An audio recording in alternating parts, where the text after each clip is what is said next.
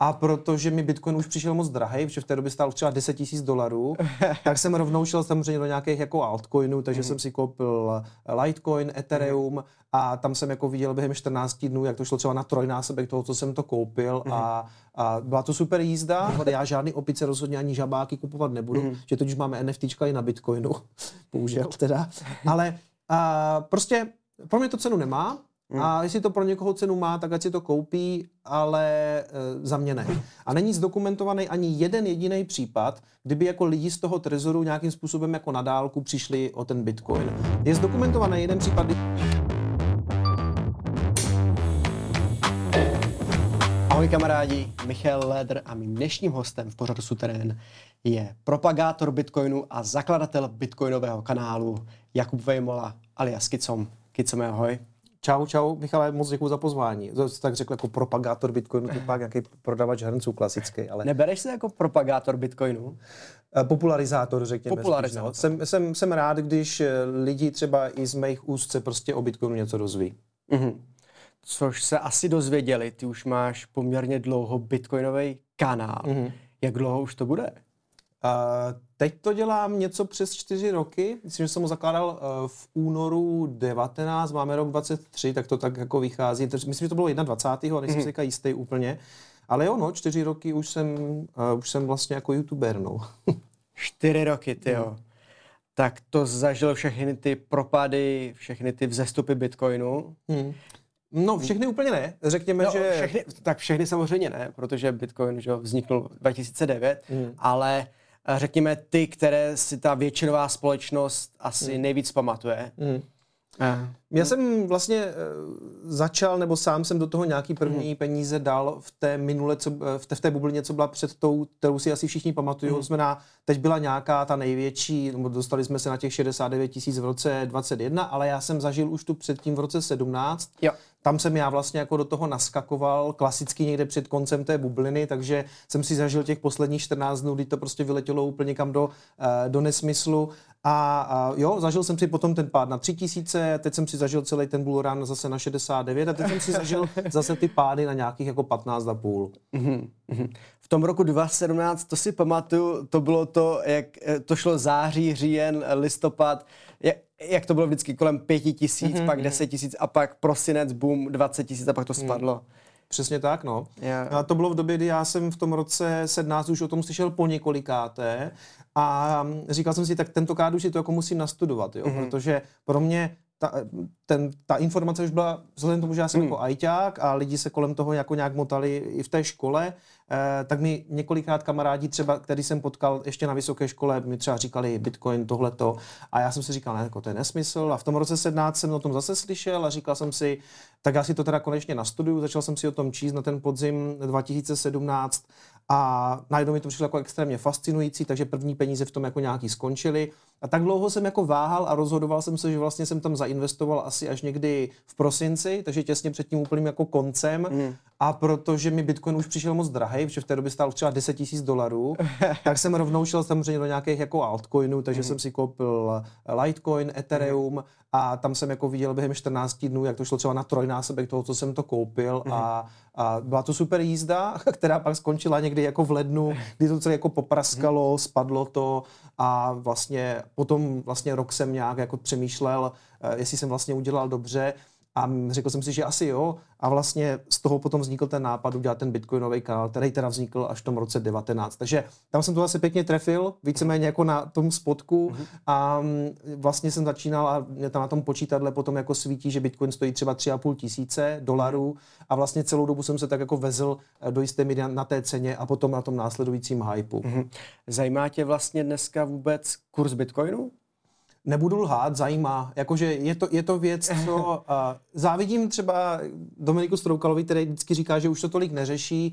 Já se teda přiznávám, že minimálně třeba jednou denně mrknu, uh, kolik, kolik zóna stojí. Dřív to bylo tak, že když jsem se do toho dostal, tak jsem to kontroloval jako, nevím, 20krát prostě za den, možná, možná ještě častěji.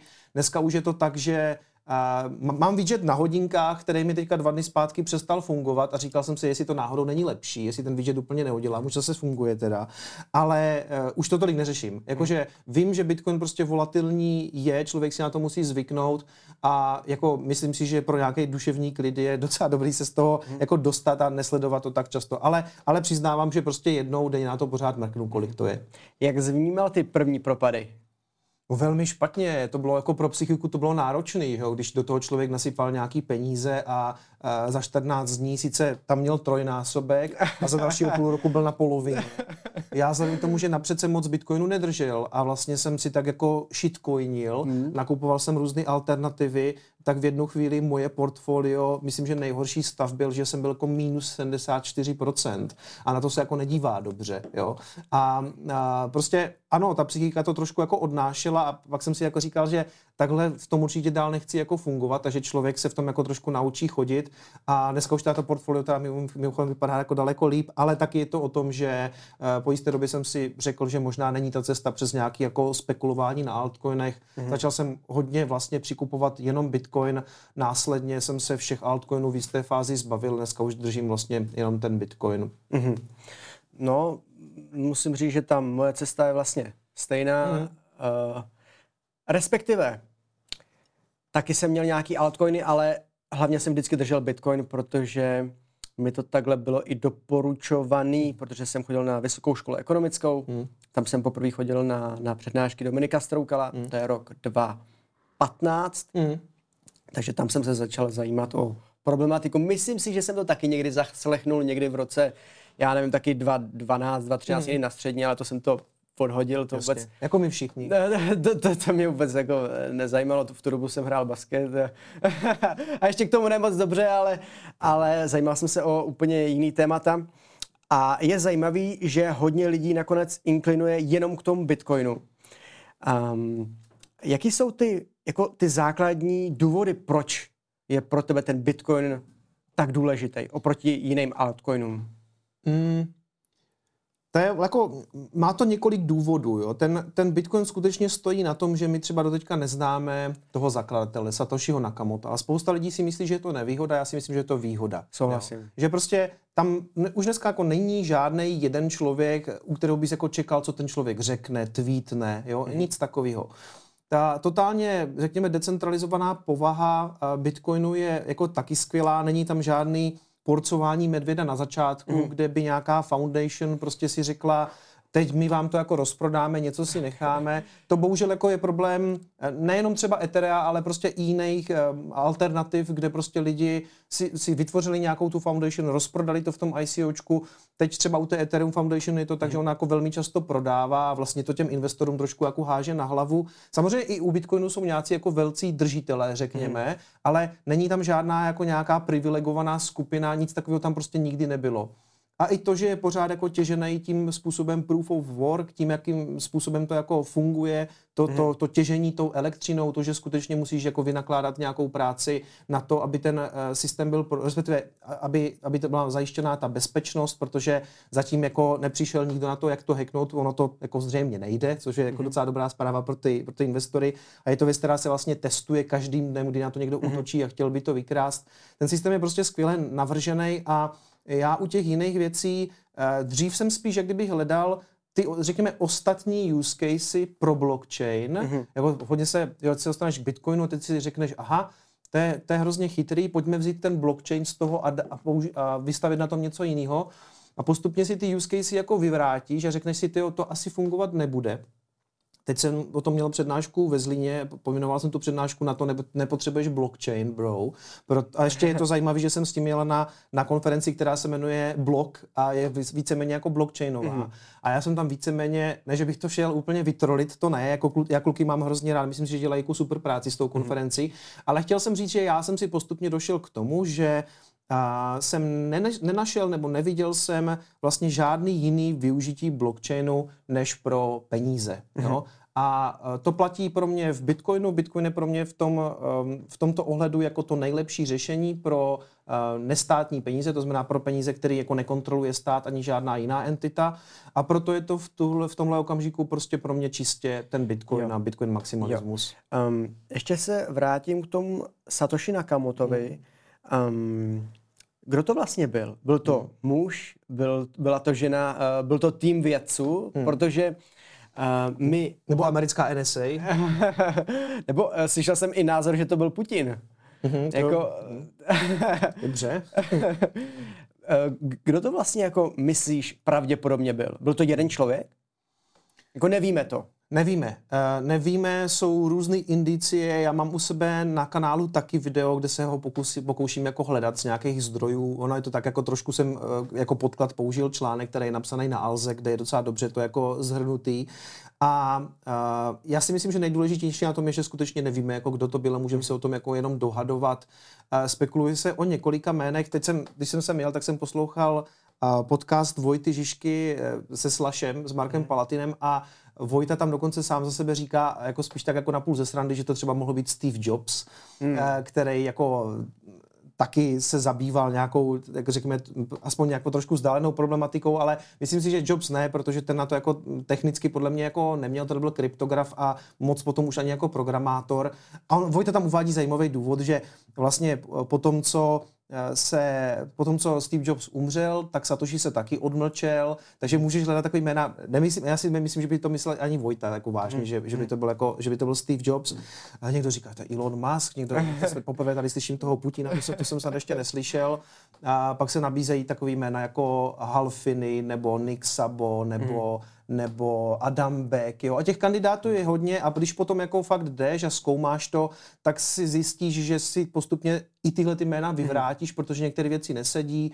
On psal britskou angličtinou, používal takový jako zajímavý obraty, dělal dvě mezery za tečkou, teď to jako lidi zkoumají a výsledek je ten, že vlastně nikdo neví a já si myslím, že je to dobře, že nikdo neví a že vlastně uh, nad tím systémem dneska fakt nemáš nikoho, kdo by měl kontrolu. On, te, on to navrhl i tak, aby tu kontrolu mimochodem jako neměl, ale spousta lidí by dneska vzhlížela na Twitteru, co Satoshi tweetne a jak by to mělo být. My mhm. to nevíme a musíme se v té komunitě zhodnout. Můžeme se tam do nekonečna hádat o některých věcech. Takže já bych spíš Satoshiho nehledal uh-huh. a byl bych rád za to, že nevíme, kdo to je. Uh-huh.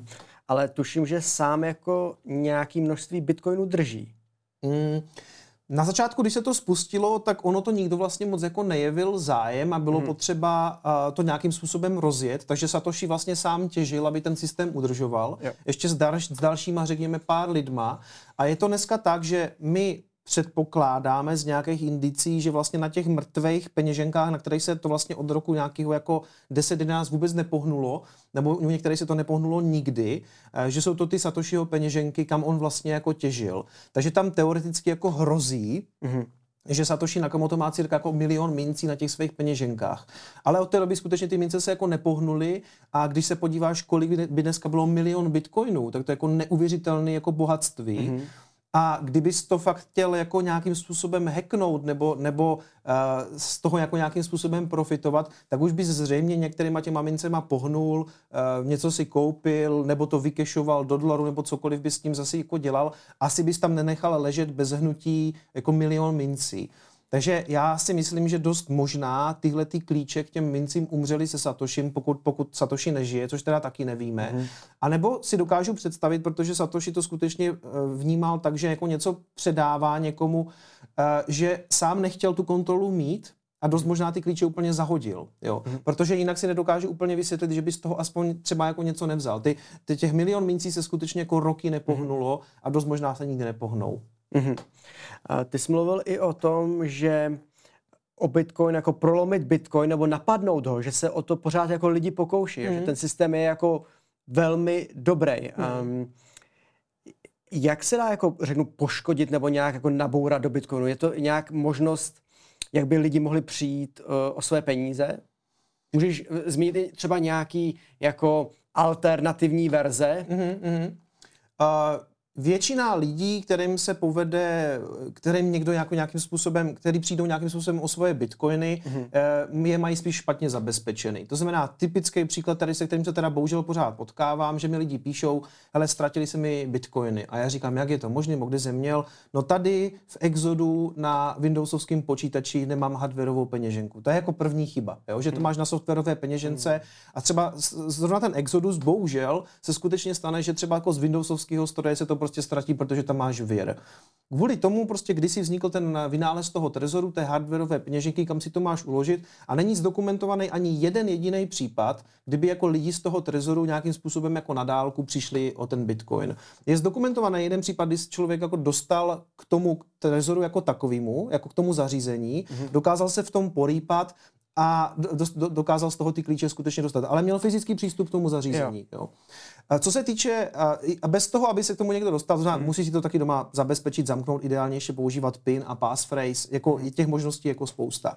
Co se týče Bitcoinu samotného, že by někdo jako z tvé adresy něco vytáhnul, v podstatě možný taky není, ale mohl by dělat takzvaný dvojí útraty, to znamená dvakrát, jak kdyby utrácet ty stejné mince, mm-hmm. ale musel by dostat, tomu se říká 51% útok, ano. to znamená musel by mít přes 50% jako toho hash rateu, té vypočetní síly. Takže by si musel obstarat podle uh, uh, hodně těch mining strojů, což je jako nevím, kde by se zaprvé zháněl, protože tě nikdo neprodá, protože ve směs jako nejsou k mhm. dostání, mm-hmm. kupují je ve velkým ti těžaři.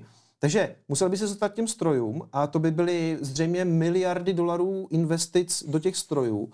A pak bys mohl dělat ty útraty v případě, že bys to ještě živil tou elektrickou energií. A to už dneska odpovídá jako několika reaktorům mhm. jaderné elektrárny. Takže good luck, jako jestli se tady s Čezem domluvíš, že ti na to na celý den prodajmou jako dukovany mm. nebo, nebo temelín, tak teoreticky, nevím, jestli bys pod těch elektrárny nepotřeboval teda mimochodem daleko víc, jo, ale odpojil bys zároveň půlku České republiky. Mm. Takže jako velmi problematický útok, ale říkám, ještě, ještě ten jednodušší problém je, že bys nesehnal ty stroje.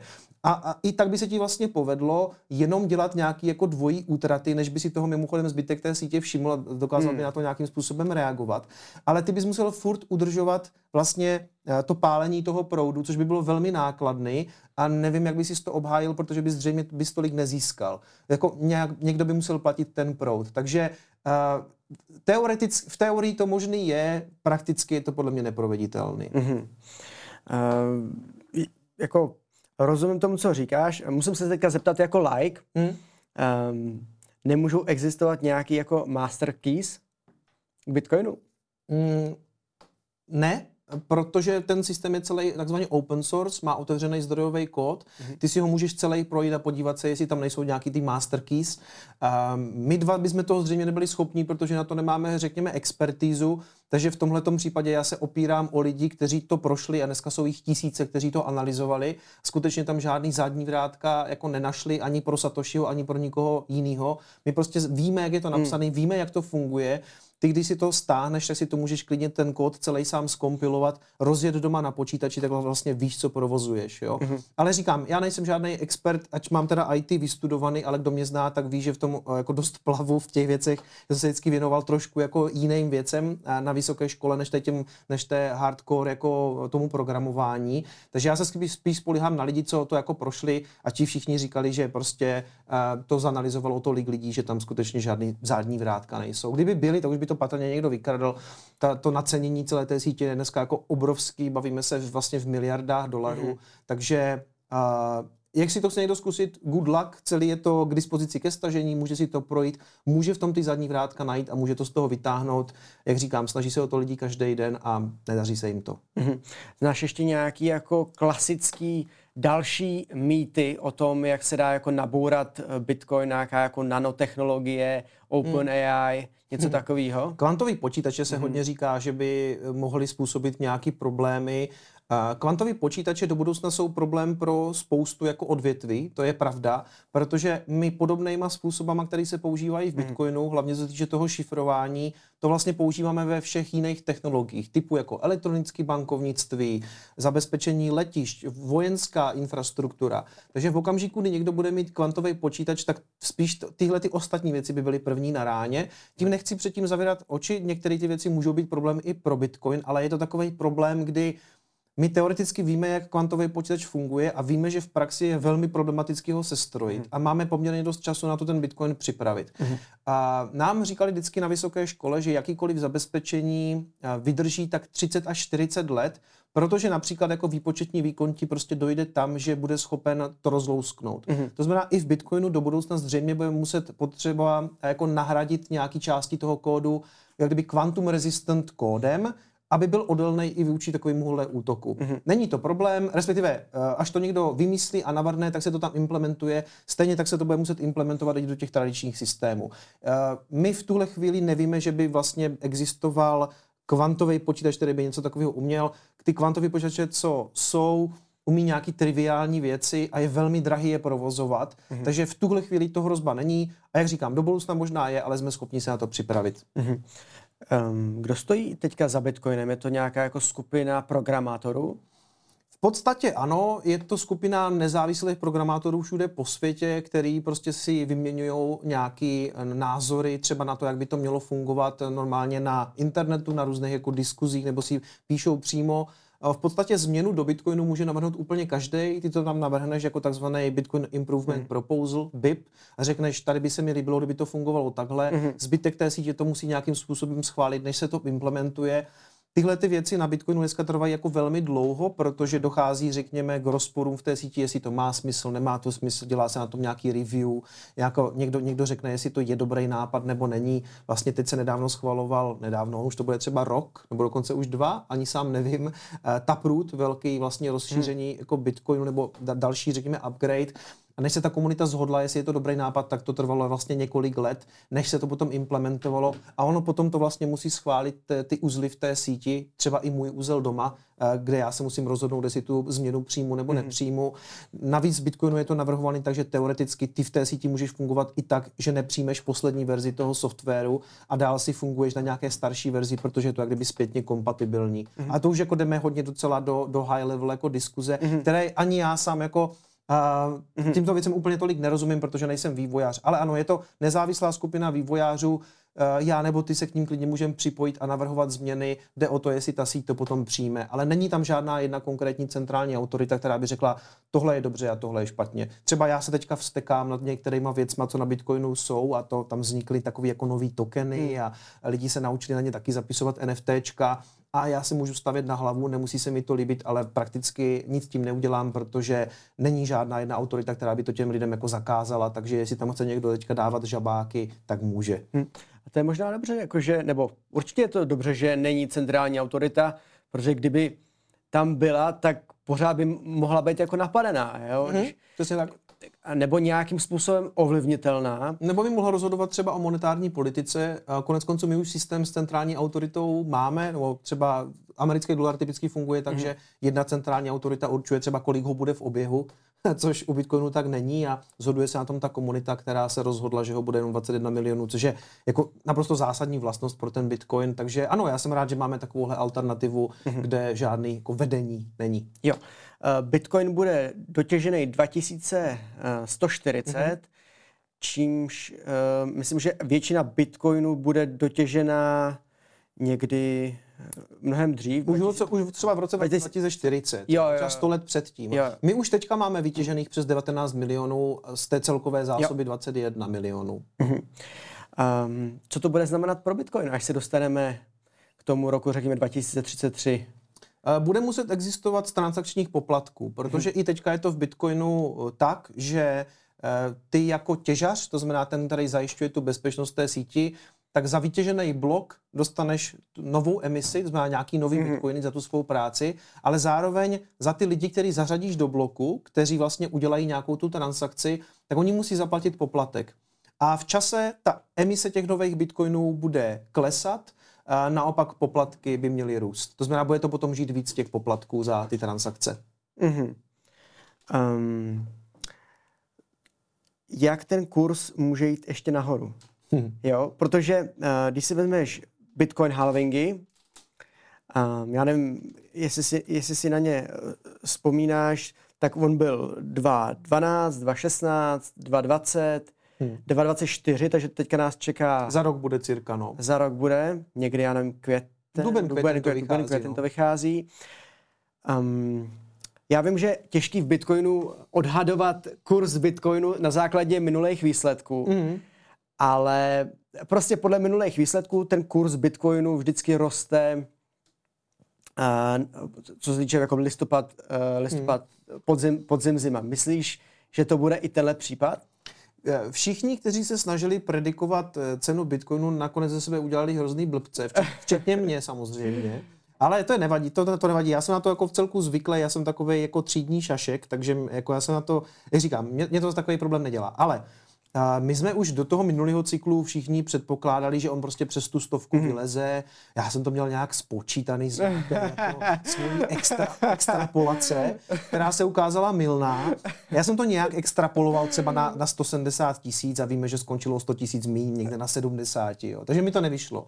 A já si myslím, že pro Bitcoin už je dneska jako problematičtější dělat takovýhle výlety nahoru, protože se do něho prostě musí nalít jako řádově víc peněz. Jo. Mm-hmm. On nebyl takový problém, když to šlo napřed na dolar a lidi to slavili, pak šel na 10 dolarů, což nám přijde z dnešního pohledu úplně úsměvný.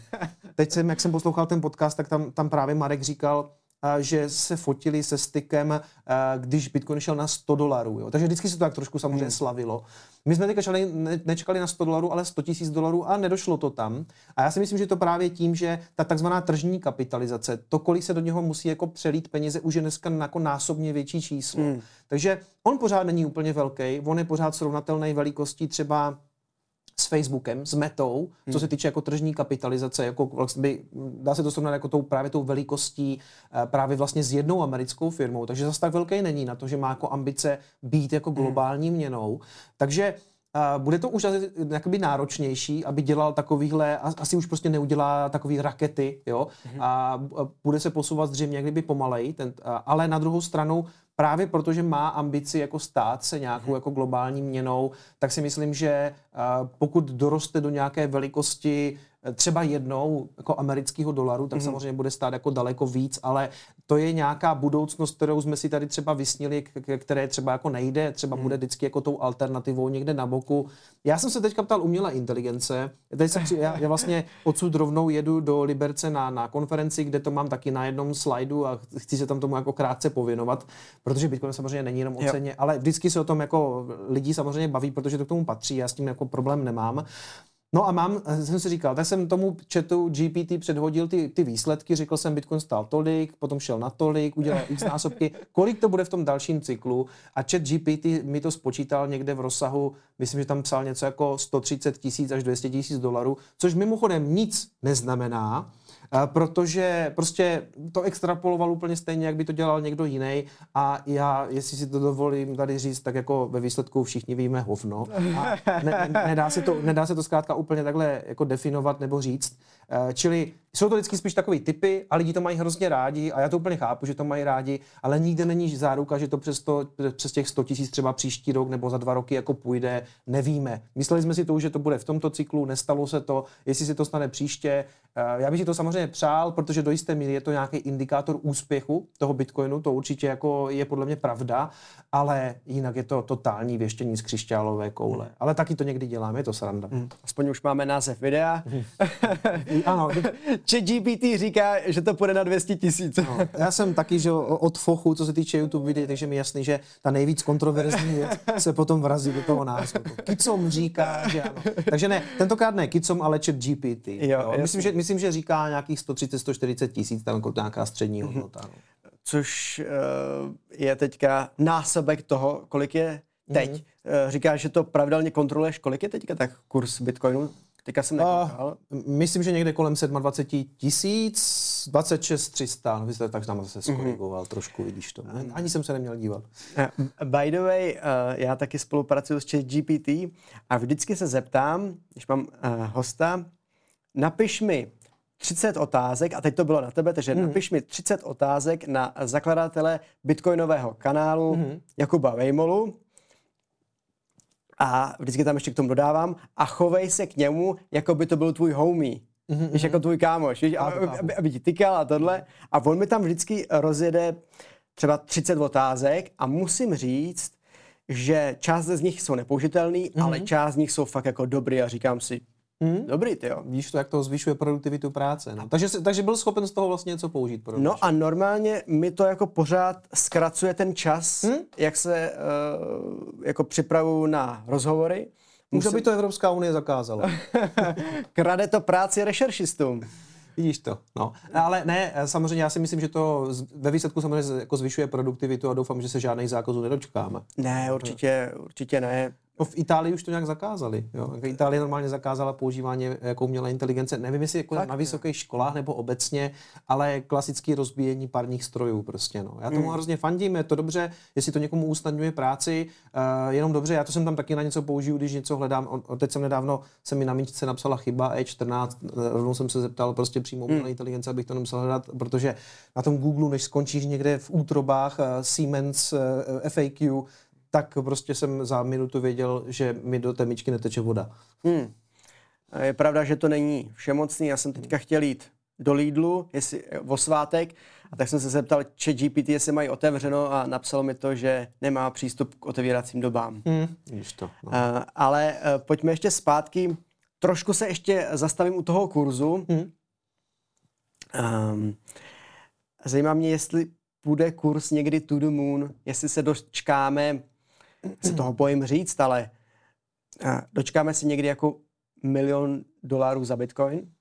Uh, nevím, ale je docela dost možný, že jo, a taky dost možný, že ne. Je otázka, jak samozřejmě bitcoin bude úspěšný, a taky ono to souvisí s tím, jak moc neúspěšný bude dolar. Mm-hmm. V, to, v tom smyslu, že teď během toho covidu vlastně bylo vidět, jak ten systém funguje, jak on se ukázal v celé své, řekněme, nahotě, mm-hmm. kdy tam přišla ta stimulace od těch centrálních bank a oni tou svou rozvolněnou, řekněme, měnovou politikou v podstatě jako, oni to ekonomové nemají moc rádi, když to tak říkáme, ale pak to v některých rozhovorech přiznávají, v podstatě natiskli další jako peníze. A on ten systém je daleko složitější, dneska už to netiskne, ta tiskárna a tak dále, ale prostě, v, prostě uh, uvolnilo se do toho oběhu, nebyly to třeba přímo peníze, je to takzvaná likvidita, ale prostě uvolnilo se enormní množství jako nových dolarů, což ve výsledku ono to vždycky trvá se spožděním, se propsalo do čeho? Do inflace. Hmm. Jo, dneska si všichni stěžují, že mm, v Americe už třeba není taková vysoká, myslím, že teďka spadla už pod 5%, ano. ale my máme pořád, myslím, kolem 12 12% a měli jsme, měli jsme 15, možná měli jsme i dokonce 18, 19, něco takového. Jo, je to tak.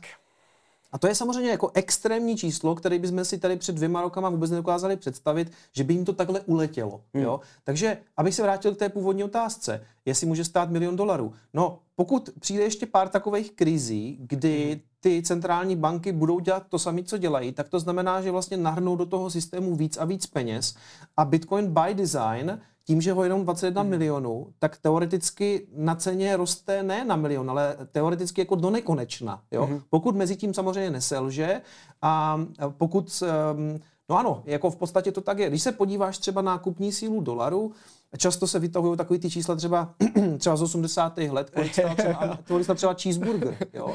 A konec konců já sám si cheeseburger pamatuju v korunách jako student, kdy jsme na něho chodili eh, na Svobodák eh, v Brně mm. a stál, eh, myslím si, že stál 20, respektive jednu dobu stál dokonce 19 korun. Jo.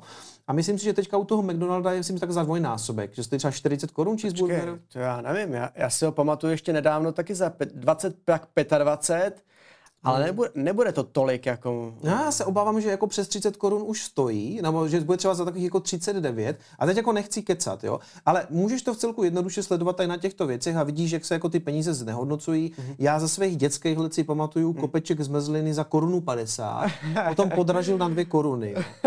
Dneska, a samozřejmě nebyla ta zmrzlina tak kvalitní, byla to ještě taková, řekněme, možná trochu komoušská, jo, byla to taková vodovka. A, ale ptám se, jestli dneska, když si tu zmrzlinu u nás v Prostějově koupím koupím za 20-25 korun kopeček, on ten kopeček je taky větší, ale je skutečně jako desetkrát větší nebo desetkrát lepší, protože si jako nejsem úplně jistý. Znamená, ty v reálném čase sleduješ, že ty věci skutečně stojí víc peněz, mm-hmm. budou stát víc peněz a proto vlastně pro Bitcoin pokud bude tady pořád s námi, tak jako vlastně sky is the limit. Jako jestli jednou bude stát milion dolarů, Uh, jak říkám, pokud bude úspěšný, tak teoreticky ano, já ti jenom neřeknu, kdy to bude. Mm-hmm. Jo? Může to být eh, za 10 let, může to být za 20 let, eh, třeba se to vůbec jako ve výsledku nechytí a lidi budou spokojení s tím, jak to funguje dneska. Mm-hmm. Já s tím úplně spokojený nejsem, ale otázka je, je nás skutečně tolik, kteří jsme s tím tak nespokojení, aby si všichni kupovali Bitcoin? Je, je to vlastně, cena Bitcoinu je určená čistě nabídkou a poptávkou. Hmm. Jestli o něho lidi mají zájem, tak ho budou kupovat. Pokud těch lidí bude hodně a budou ho kupovat hodně, tak ho prostě vlastně tou cenou vytlačí na hmm. poměrně velké částky. Ona to, že jednou bude stát třeba tisíc dolarů, bylo absolutně nemyslitelné pro ty původní cypherpunky, kteří hmm. s tím začínali. Pak to viděli jít na 10 tisíc dolarů a ano, na těch 100 tisíc dolarů to nešlo, ale už jsme to viděli skoro za 70. Takže mně to nepřijde jako tak strašně nereálný, jde spíš o ten, řekněme, časový horizont. Ale mm-hmm. dolar, koruna jsou by design vytvořeny tak, že budou ztrácet hodnotu a je to i jejich jako zamýšlená funkce. Yep. Konec konců centrální banka cíluje někam na 2%, to oni vlastně chtějí, aby to bylo znehodnocené, jde jenom o to tempo. A teď je otázka, jestli se jim daří držet ty 2%. Jsem tam úplně ne. Takže... tak to určitě ne a hlavně, když si vezmeš minulý rok, tam jsme strefili skoro 20%, což mě připadá naprosto šílený. Mm. Když si to vezmeš, že vlastně všichni lidi přišli jako o 20% hodnoty svých peněz. Říkám si... Za jeden rok? Za jeden rok, přesně tak. Říkám si, co by se stalo, kdyby to bylo 30%. Co, mm. A jako, tak když už si říkáš, bylo to 20... To už je skoro jedno, že? No, a víš, jako jestli by byly ty demonstrace na tom mm. Václavském náměstí, Uh, to můžeš sledovat v jiných zemích, kde se to standardně děje, nebo standardně. Uh, stalo se to v Libanonu, stalo hmm. se to teďka v Turecku. Mám pocit, že v Turecku už je eh, inflace přes 100%, to, to není úplně příjemné. Takže, uh, takže to reálně je. Uh, Argentina, mám takový pocit, že teďka stojí před dalším v podstatě jako krachem té měny a tam se navíc jako to do hyperinflace za posledních 50 let dostalo třeba třikrát. A to jsou lidi, kteří jsou na to už jako vyloženě zvyklí a ti vyloženě, a tam, tam jsou ti lidi v takové situaci, že třeba myslím, že to bylo v té Venezuele, kde, se, kde, kde to šlo do mm-hmm. hyperinflace taky, tak oni třeba kupovali starý auta, ojetiny, protože chtěli kamkoliv zaparkovat ty peníze, aby nestráceli mm. hodnotu a věděli, že prostě to ojetý auto jim nestratí tu hodnotu rozhodně tak rychle jako ta státní měna. A teď jako já vůbec tady nechci strašit, my nestojíme na žádném prahu nějaké hyperinflace, mm. ale pravda je, že když člověk viděl, že jsme se přiblížili 20%, tak může tomu zač- musel začít přemýšlet, já teďka jezdím i takový jako přednášky, říkáme tomu Bitcoin Tour po, po České republice a jezdí tam s náma vlastně ekonom Pepa Tětek, který tam má takovou pěknou tabulku, mm-hmm. má tam napsaný uh, poločas rozpadu kupní síly a v té tabulce je vlastně napsaný, že pokud uh, by inflace byla 15%, a vydrželo ti to jenom pět let. Stačí pět let té 15% inflace a přijdeš o polovinu kupní síly. Mm-hmm. To je mhm. ten poločas rozpadu. Jo. Takže řekněme, že ty si teďka naspoříš uh, milion korun a teď oni nezvládnou to řízení té inflace, bude to 15% a ty skutečně přijdeš o polovinu. Lidi mají vždycky jako strach, jako to se mi ztratí na tom účtu. Ne, tam pořád bude svítit milion, mm. ale koupíš si za něho už jenom věci, co by si před pěti lety koupil za půl milionu. Jo? Takže ona je to taková skrytá daň, Lidi to moc jako neví, jak tohle to funguje a já za Bitcoin jsem taky rád z toho důvodu, že lidi si museli začít klást tyhle ty otázky. Že pro, pro spoustu lidí byl Bitcoin to, že se začali vlastně informovat o tom, jak funguje Bitcoin a ty ve výsledku se potom dostaneš k tomu, jak fungují státní mm. peníze. A musíš se nad tím trochu zamyslet a řekneš si, ty a funguje to dobře, jako a nemůžeme mít náhodou třeba nějaký jiný systém. A druhá strana těch ekonomů zase říká, ne, jako Bitcoin je problematický v tom, že některé věci a tak, a, a tak dále, a tak dále, ale pro mě je strašně důležitý, že dneska už si můžu vybrat, jo. Že si můžu, že můžu třeba na svou spotřebu běžnou mít peníze na účtu a to já samozřejmě mám, ale jako dlouhodobě já už si spořím do Bitcoinu, protože mm, mám, mám v něho prostě obrovskou důvěru. Takže souhlasíš s tím, když řeknu, že česká měna vyvrátila uh, čení, kdo šetří má za tři. No, kdo šetří má za jednu třetinu, bych si jako řekl, kdyby to bylo dlouhodobě. A oni už i sami přiznávají, jako v, v, v rozhovorech, že teď, teď byla nedávno, teď byla nedávno a paní, a myslím, místo guvernérka Zamrazilová u Vojty Žižky a on se jí zeptal na to, jestli jako uh, funguje tam státní měna jako, uh, jako udržitel hodnoty. Hmm. A ona mu na to rovnou řekla, že tak to není ani zamýšleno, že, že ne, ale já mám pocit, že to zapomněli říct všem ostatním. Jo. jo jakože běžný člověk, nebo ty naše babičky to dělali tak, že prostě spořili. A spořili mm. do obálky a když, když naspořili do té obálky, pak se koupili jako něco velkého. Jo, ale prostě jako nefunguje to úplně. No. Tyjo, tak um, všechny tyhle ty jako dřívější způsoby spoření, tak už vlastně jako nefungují. Jako spoření do madrace, spoření do prasátka, do obálky. Rozhodně stavební ne. spoření. Hmm. Jako, když si to vezmeš, že dneska co rodiče našetřejí děte, tak jako to není úplně nejlepší. Uh, no rozhodně ne. Rozhodně se musíš zamýšlet nad tím, a jako jak to udělat jinak, mm. jako do čeho spořit. Jo? A, a já neříkám, že nutně to musí být Bitcoin. To je něco, co jsem si jako, řekněme, mm, něco, čemu důvěřuju já, ale minimálně se musí zamyslet nad tím, jako OK, tak u těch státních peněz jako klesá ta kupní síla, tak co, co, co, jak, se, jak se zařídím já? Budu kupovat zlato, nemovitosti, budu to spat do ETF, nebo budu dělat nějaký stock picking, budu si vybírat mm. nějaké akcie, ale musíš si nad tím už jak kdyby zamyslet a kdyby nic ten Bitcoin nepřinesl, tak aspoň přinesl to, že pro spoustu lidí se nad tím zamyslí. A třeba si ten Bitcoin výsledku ani nekoupí, řeknou mm. si, to je blbost, mě nezajímá, to prostě umře, to někdo zreguluje, ale já aspoň díky tomu vím, jak fungují peníze a koupím si třeba akciový ETF. Mm-hmm. Um, co se týče akciových ETF, tak S&P 500 se pohybuje, záleží od jakého roku to počítáš, ale kolem 10-12% mm. uh, ročně uh, zúročení. Takže bys, kdyby si dneska vybíral, kam spořit dětem, kam by to bylo? Byla by to třeba kombinace ať už stockpickingu, ETF, bitcoinu a český měny? Mm. A se zase uh, všichni budou smát, ale jako uh, já aktuálně žádné akcie nemám. Mm-hmm. Já si spořím skutečně za prvé, já mám nějaké jako fungující svoje podnikání, což si myslím, že ve výsledku je nejlepší. Mm-hmm. Že investuješ do něčeho, co ty umíš, ať už je to jako to samotné podnikání, ano. nebo do rozvoje toho podnikání, to znamená ve výsledku třeba do, um, do studia uh, toho, jak to jako kdyby dělat líp. Nemyslím jo. studia takový, jak tady máš ty, ale že to budeš studovat zkrátka, jo? Do vzdělání. Tak. Mm-hmm. A ve výsledku rozvíjíš něco, nějaký svůj skill, který ti potom jako vydělává ty peníze. To je mhm. jedna z nejlepších věcí, do čeho podle mě můžeš jako kdyby investovat. Určitě souhlasím. A dál, uh, prostě pro mě je to, ano, ten Bitcoin, tam já si odkládám peníze, mám i nějaký zlato, ani ne tak, že bych potřeboval nutně, aby se to jako nějak super zhodnotilo, ale je to taková dobrá věc, že kdybych jako někdy sedl do auta, najeli by sem nějaký tanky, tak eh, jako po cestě tomu vrazíš celníkovi, aby tě prostě pustil, jo. Když, já, já neříkám, že bych nutně utíkal, abych nemusel tu zemi bránit, ale chtěl bych odvízt manželku a děti, třeba to je dobrý nápad, jako čím začít, jo. Mm. Takže uh, to je z důvodu třeba, proč já mám zlato. Je to takové jako zajímavá, jako velmi zajímavá alternativa, kterou fakt jako dáš do kapsy, protože teoreticky do té kapsy se ti vejde zlata třeba za půl milionu úplně bez problému. Ta jedna unce má 33 gramů a je to třeba za 50 tisíc korun. Jo. Hmm. A ty ETF, to určitě smysl dává. Já si myslím, že má smysl i třeba nějaký jako akcie typu jako těch dividendovek, že ti to potom přináší v podstatě jako ten pasivní příjem, jo? Eh, co je dneska už hodně jako zneužívaný jako sousloví.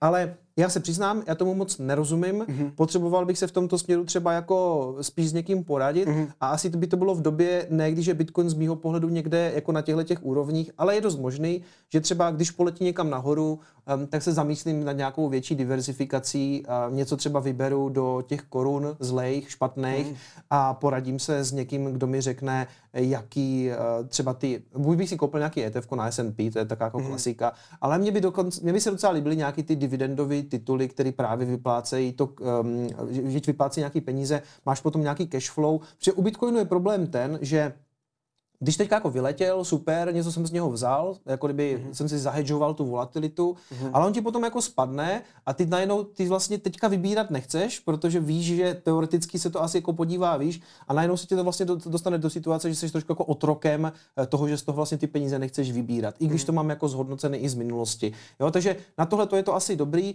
a na to já nejsem podle mě ani vhodný člověk, který by s tím měl jako kdyby radit. Já vždycky mm-hmm. říkám, že nejsem investor, že jsem drobný spořitel do Bitcoinu. Mm-hmm. Jo. Takže říkáš, že nedá dáváš investiční rady. Rozhodně, ano, ano. Klasický jako podcastový, eh, takový ten, že jo, ten úvodník, to se vždycky yeah. říká, toto není finanční rada, nedávám finanční rady. Dělím se s lidma o nějaké svoje názory, světonázory a někomu se to může líbit a něco si z toho vezme a komu se to nelíbí, tak to vždycky může vypnout. Hmm. Um, jak často ti chodí otázka, jestli má nakoupit bitcoin? Uh, no, už moc ne, naštěstí, a to z toho důvodu, že za prvé, my smazali Instagram, tam to chodilo asi nejvíc. Proč jsme vzali Instagram? Já jsem měl Instagramový účet a stejně jsem jako moc nevěděl, co o něho mám dávat. Mm-hmm. Jsem tam jsem tam dal nějaký mím nebo nějaký graf, ale já vlastně nejsem úplně ten Instagramový člověk, možná je to jako generační problém, nebo je za chvilku 40, takže už mám takový jako náběh na boomera. Ale jako Mě to vlastně jako nebavilo, ten Instagram, vždycky jsem se tam zasekl prostě na nějakých holkách v plavkách, takže dobře, dobře že mi to zrušili, ale uh, jiní lidi, různí skemeři a i roboti začali napodobovat ten můj účet, mm-hmm kdyby takový ten, jo, že začali nabízet lidem prostě nějaké jako investování jako z účtu, který vypadal úplně stejně. Spousta lidí s tím měla problém.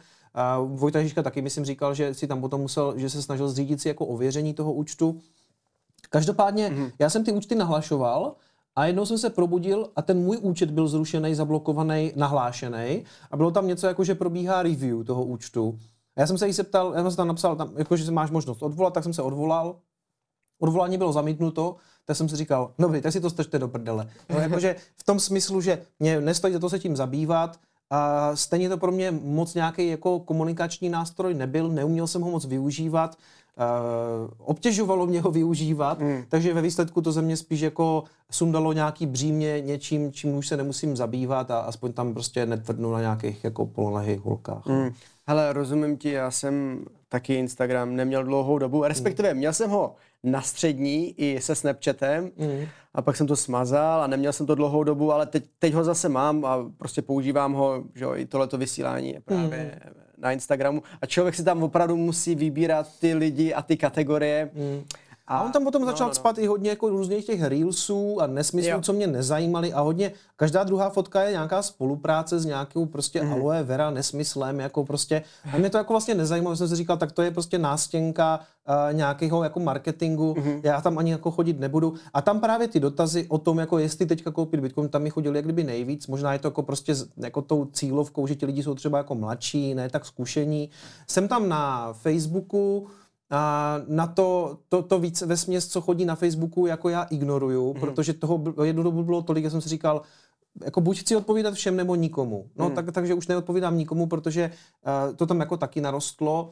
A na Twitteru mi naštěstí nikdo moc nepíše, tam jsem, tam si s někým jako něco vyměním, ale musím říct, že teďka to moc nechodí, jako ty zprávy. Já jsem víceméně skoro všechny jako nějakým způsobem naučil, nebo co je ta moje mantra, co pořád jdu do kolečka na tom kanálu, je eh, přikupovat postupně, dělat to takzvaný DCA, ty, ty mhm. postupné nákupy, Jasný. ideálně to celý automatizovat, nepřemýšlet nad mm-hmm. tím moc, jako, protože pokud, se, pokud moc přemýšlíš nad tím, jako teďka koupit, teďka prodat, tak jsi neustále v nějakém psychickém stresu, mm-hmm. jako co s tím. Takhle, když to máš delegovaný na služby typu jako štosuj, kde prostě jako ti to naskakuje vlastně samo, posílají se ti tam peníze, tak ty se jednou za dva měsíce podíváš, kolik se ti naštosovalo uh, toho bitcoinu, jsi spokojený, zavřeš to a jedeš dál. Vybereš si to mhm. na Trezor samozřejmě, ty už je to mm-hmm. mají automatický výběr.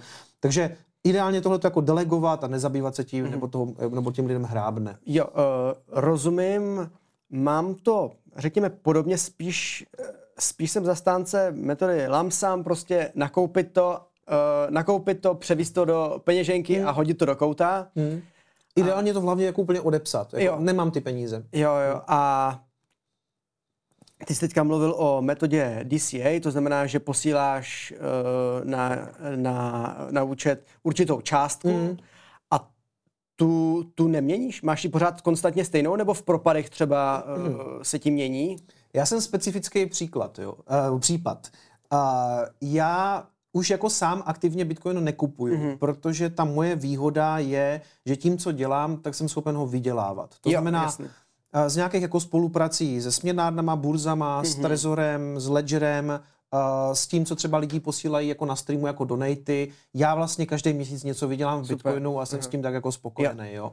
Třeba uh, teď bych řekl, že klidně polovina možná mých příjmů, třetí, třetina až polovina je Bitcoin. Mm-hmm. A teď si řekni, jestli bys dával polovinu celé výplaty jako do Bitcoinu. A většina lidí ti řekne, že ne, mm. takže já jsem v tomhle vlastně jako extrémní případ. Jasně. Ony teďka ty příjmy taky v tom bear marketu nejsou tak vysoký, upřímně eh. řečeno. Jo. Takže to dřív to bylo míň, protože třeba během toho bullrunu samozřejmě ten kanál třeba e, na nějakých jako výdělcích na tom byl rozhodně líp, takže bych si jako stěžoval a teďka v tom bear marketu je to prostě jako horší, ale tím pádem třeba ten bitcoinový stek je skutečně třetina nebo polovina, mm-hmm. ale e, na začátku roku byla situace, kdy jsem jako cítil, že ta cena je fakt jako docela nízko, a rozhodl jsem se jako trošku, řekněme, diversifikovat, vzít část svého zlata, co jsem měl a říkal jsem si, že ta expozice v tom zlatu, že by se mi vlastně částečně líbila víc Bitcoinu, teď když mám možnost, protože to zlato mi to pěkně udrželo, mm-hmm. tu cenu, a Bitcoin spadl, tak jsem si řekl, OK, a něco jsem takzvaně rozpustil, ne, že bych doma tavil zlato v hrnci, mm-hmm. to mhm. ne,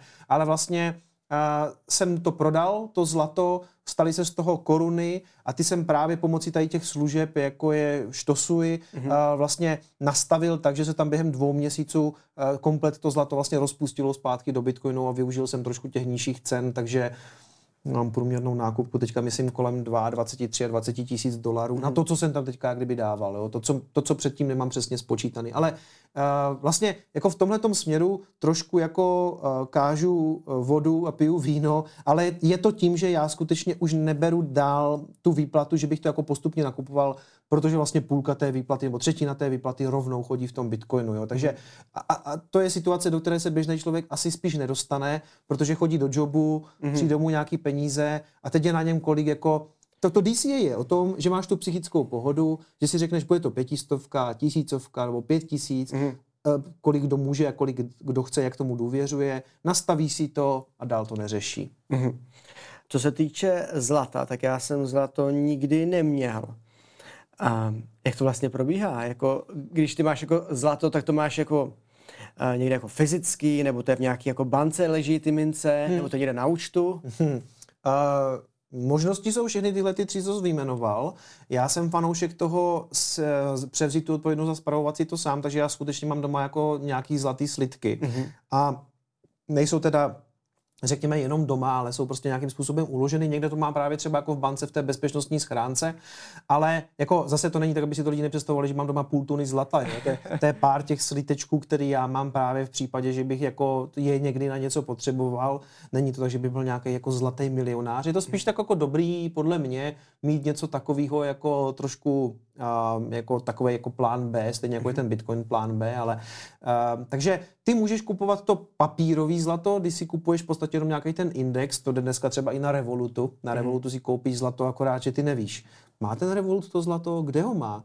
A jak se k němu dostanu? To mm. ne jako, ty spekuluješ jenom na nějakou jeho cenu, že skutečně ve výsledku žádný zlato nedržíš. Mm. Pak si můžeš koupit právě to fyzické zlato, který ti od té dané společnosti normálně přijde jako domů, jako cená zásilka a máš skutečně ten sliteček. Nebo právě se vydáš do banky a uložíš to do té bezpečnostní schránky, ale jako nevím, jako, jako samozřejmě nikomu to neberu, ale v případě nějakých problémů je ta banka vždycky otevřená, když ty potřebuješ, jo, takže mm. jako asi v tomhle směru má smysl zase nějaká diverzifikace, mm. nemít všechny jako vajíčka v jednom košíčku, mít to třeba tam. Znám takový případy lidí, kteří myslí skutečně jako na všechny možné uh, situace, a mají různě uložený zlato po celé republice zakopaný na svých pozemcích, ale to už je trošku paranoidní na, na můj vkus. Hele, já nevím, um, častokrát slyším uh, v podcastech lidi mluvit o plánu B. Mm-hmm. A to jsou právě tyhle ty věci, že to je někde mají jako někde něco zakopaného, někdo má bunkr, někdo schraňuje zbraně, mm. konzervy. Tady byl Michal Rostok, populár investor, mm. a ten říkal konzervy, antibiotika, takovýhle. Mm. Uh, každý mluví o, jako, pl, pl, nebo hodně lidí takhle mluví o plánu B, co kdyby, se, co kdyby přijeli tanky. Mm. Já nevím proč, já jsem takový jako bezstarostný člověk. Uh, já vůbec o tomhle tom jako nepřemýšlím, že by se něco takového stalo. Hmm. No, to je možná uh, kdyby dobře pro tebe v, to, v tom smyslu, že um, se tím nezabývá, že, že se zbytečně třeba nestresuješ. Já si myslím, že někteří lidi kvůli tomu jako zbytečně vlastně jako stresují a jako trošku si tím možná ten život kazí. Na druhou stranu, ono, my jsme zažili teďka takové věci jako pandemii. Najednou jsme byli doma, najednou lidi řešili mám já mouku, mám já ty konzervy, co budem dělat, co budem žít. A je docela dobrý hmm. vědět, že třeba v tom sklepě nějaká ta konzerva je a ještě se ti tohle to hodně promění, až budeš mít děti. Jo. Já jsem dneska jako táta od dvojčat hmm. a ty děti se narodily v roce 23.3. a to, to udeřil ten covid. Hmm. A najednou to bys fakt začneš přemýšlet, já vím, že to zní jak hrozný kliše, ale úplně ti to převrátí myšlení. Hmm. Ta, ta, ta zodpovědnost za tu rodinu, za ty děti. A teď ty jako přemýšlíš, co se bude dít, jako ne, ne, nedojde k nějaké panice toho, že lidi prostě budou třeba rabovat obchody, nebo nebudou se vykrádat. Naštěstí k ničemu takovému nedošlo. Ale ty myšlenky máš, jo. A když máš ve sklepě prostě třeba pár konzerv, tu nějaká a víš, že, že kdyby byl nějaký problém, tak těm dětem máš jako co dát, hmm. a, tak je to docela dobrý jako takový, máš to jako klidnější spaní, jo. A to zlato funguje vlastně jako podobně. A jenom to přešlo, celý ten covid, a najednou o tisíc kilometrů dál někam vyjeli ruský tanky. Mm. A taky se zamyslíš nad tím, jako co by kdyby. Co, co, co, když ten, co když tomu Putinovi jebne a fakt jako začne posílat nějaký jaderný zbraně? To se zřejmě nestane, protože je to zbavilej hajzl a nic hmm. takového ve výsledku asi neudělá. Ale zase, pro sebe, ty víš, že ten plán B máš. Jo? Hmm. A jak říkám, tyhle ty věci, a já nechci nikomu dneska říkat, prostě nakupujte konzervy, mouky, kupujte zlato, zbraně, dejte si do sklepa jako ropu, ale, ale eh, nebo respektive naftu, ale zrovna ten Michal Rostok asi už jako přemýšlí trošku jinak, protože to člověk, co něco zažil, má nějaké zkušenosti, má patrně třeba nějaké potomstvo, a prostě už jako přemýšlí jinak a není to třeba kvůli tomu, on nechce, aby k tomu scénáři došlo, hmm. ale chce mít klidný spaní, že je na to připravený. Takže já, mhm. já už tomu dneska jako táta trošku jako rozumím a Uh, je dobrý se nad tím sem tam zamyslet, ale ne, nesmí z toho člověk být jako permanentně ve stresu, že jako to bychom nemohli teďka výjít na ulici, protože co když nám spadne letadlo, že jo, prostě. Hmm. Takže, takže jako zase jako klid, v pohodě, ale já jsem za tu diskuzi jak kdyby rád, protože ti to přinese nějaký nový pohledy na svět. Mm-hmm. Um, jako souhlasím v tom, že jako nějak, nějaký jako paranoidní myšlení je určitě fajn. Třeba já si pamatuju, ten, to byl rok 2015 a tenkrát se hodně mluvilo o pádu burzy MT Gox. Mm-hmm. Jo, to bylo, ten, ten pád byl myslím v roce 2014 tenkrát, takže všichni si nakupovali peněženky, jo, aby ti nebyly ukradený, myslím, že jako v roce 2014 i vydali ty peněženky. Trezor je vydal. Je to možné. Je, možná to bylo i trošku jako dřív, ale vlastně jo, oni na tom začali dělat někdy tak 11, 12, chvilku trvalo, než se to dostalo jak kdyby no. k běžnému uživatelům. A nám prostě řekli, hele, nakupte bitcoin, hmm. převeďte to do peněženky, šlus. Podívej, to ti lidi možná tenkrát, nebo dostalo se to do fáze, kdy na ten MT Gox všichni hmm. zapomněli, hmm. že to už bylo nějakou dobu. A zase se všichni dostali do takové té pohody, jakože ne, všechno to funguje pohodička, jo. A my jsme furt říkali i na těch eh, různých YouTubeových kanálech jako Dejte si to na ty hardwareové peněženky. Prostě může přijít ten scénář toho MT Goxu. A co se stalo? Prostě lehla popelem FTX a trvalo to asi tak tři dny. A lidi tam jako nechali spoustu peněz. Teď se to jako kdyby likviduje, je tam ten likvidátor, vypadá to, že toho hodně jak kdyby zachránili. Ono mezi tím těm shitcoinům zase narostla cena, takže ono je to z čeho i vyplatit, třeba částečně, 70-80%. Ale proč bys to riskoval, když ten Bitcoin je navržený, takže si ho skutečně můžeš spravovat sám. Takže jo z jednoho pohledu lidi říkali, to je zbytečně paranoidní, prostě burzy jsou dneska safe, jo, prostě pohodička, jako ten biznis jim jede, nic krachovat nebude. A teď to padá jak hrušky, prostě, hmm. jako, ne, rozumíš? Takže, takže proč, proč bys to dělal, když máš tu možnost si to skutečně jako spravovat sám? Ty jsi člověk z oboru, eh, řekni mi, prosím tě, eh, já nevím, jestli jsem takový neználek, ale já jsem o FTX předtím nikdy neslyšel. Uh, upřímně, já skoro taky ne. Párkrát jsem na to narazil, měli jsme, myslím, stream s Larrym Čermákem, který to zmínil s tím, že ta burza tenkrát byla poměrně čerstvá, mladá, ale tím, že ona se podle mě víc zaměřovala třeba na americké zákazníky, hmm. uh, tak my jsme tady oni moc nevěděli. Já jsem to možná v nějakým svým videu zmínil tak dvakrát, třikrát. Mně se nikdy moc nelíbil ten, ten zakladatel. Já jsem si nikdy, nikdy nevěřil tomu veganovi, jsem chtěla říkat. A nebyl mi sympatický a taky si docela jako divně vyjadřoval k Bitcoinu s tím, že Bitcoin má problém se škálováním a bla, bla. Přišly mi ty pohledy dost neinformované. Takže jsem ho párkrát jako hejtil a říkal jsem si, hele, na toho typka si dejte pozor, jo. Ale rozhodně jsem nepředpokládal, že by to skončilo tak, jak to skončilo. A musím říct, že se mi dokonce stalo, že um, jel, jel Dominik Storukal někam na podcast, pod, těsně po tom, co to krešlo, a on mi volal a říká, prosím tě, něco mi k tomu řekni, protože já jsem o tom FTQ jsem vlastně nikdy neslyšel.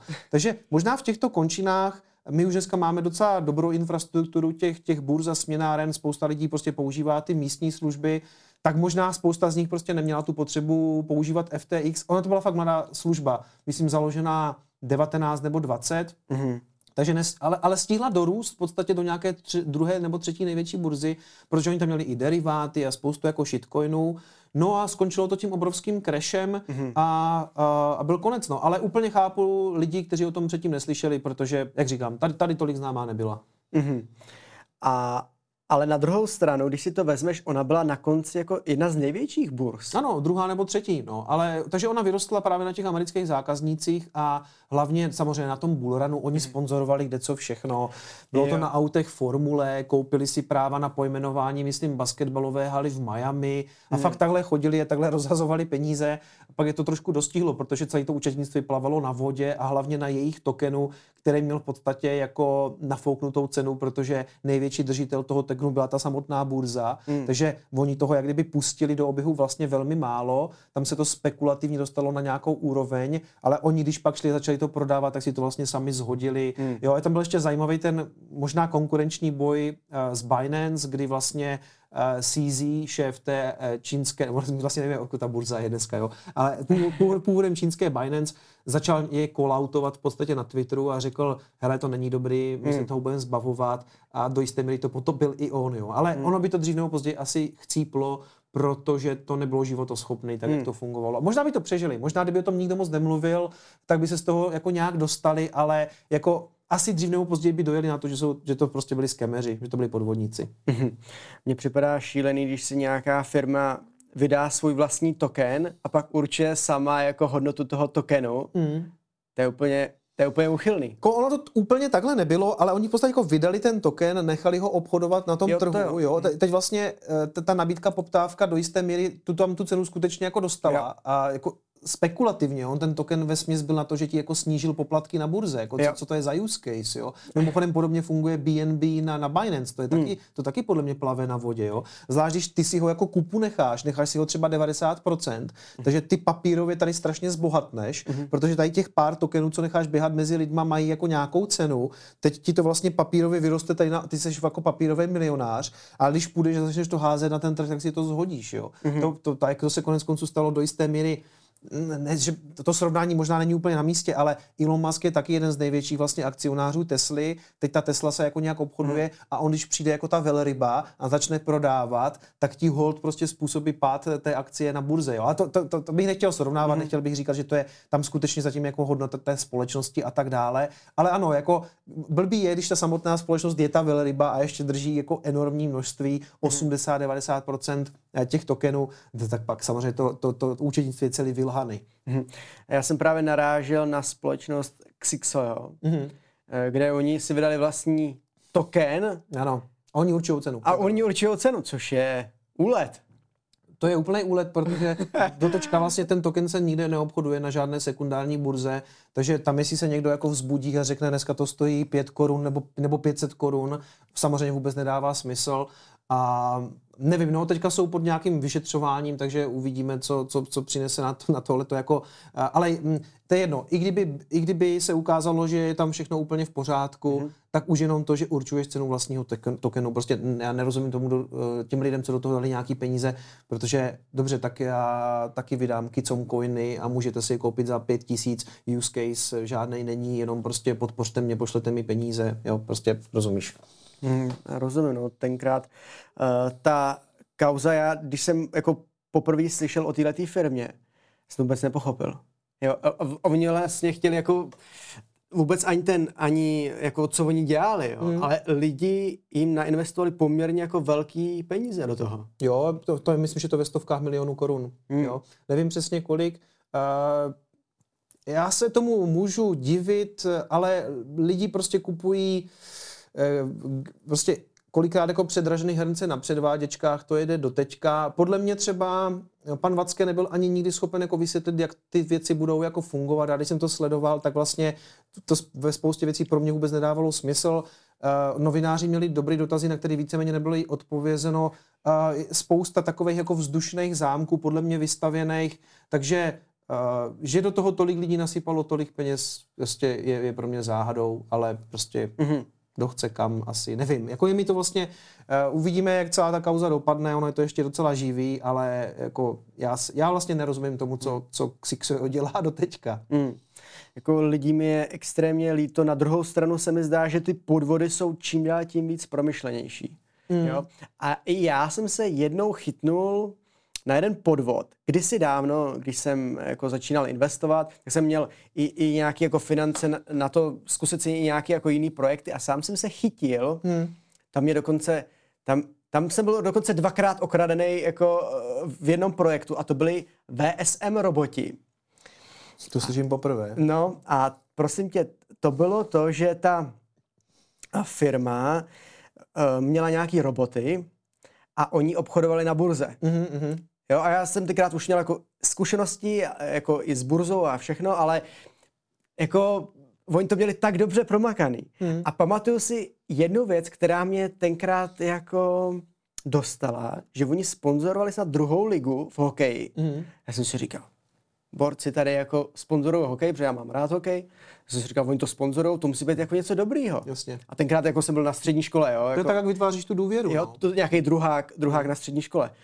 A ještě co byla sranda, takže um, mě okrad ještě ten člověk, co jsem mu to jakoby dával ty peníze, že to jakoby dvakrát jsem byl okradený, ale, ale dopadlo to dobře nakonec, protože nakonec mi to i vyplatil zpátky, jako vrátil mi hmm. původní vklad plus ještě něco málo k tomu, takže to dopadlo úplně jako safe. Ale tohle bývá ale nejlepší jako poučení. Jo, no? přesně jako tak. Nic, nic tě nenaučí dávat si na svoje peníze eh, pozor tak, jako když je někdo prostě ojebe. Jo? Mm-hmm. Prostě pak už, pak už budeš skutečně zvažovat ten research, si uděláš lepší. Teď třeba v těch našich českých končinách hodně jede jak se to jmenuje, ti, ti, ti Smejkal Bros to dělají, uh, Meta, Bounty Band, uh, mm. Meta Bounty Hunters, což je úplný nesmysl, jo, mm. a dokonce ty odměny už z toho od nějakého ledna jako ne, nevy, se nevyplácejí. Mm. A já jsem o tom měl jeden celý díl, kde jsem jako si řekl, jsem řekl, co si o tom myslím, Následně samozřejmě smrš v těch komentářích, že tomu nerozumím, ale teď se mi ozývají ti stejní lidi, že ty výplaty už skončily někdy v lednu, v únoru, že z toho samozřejmě nic nechodí, protože to je ten normálně jako ponzi schéma, který oni propagují. Jo?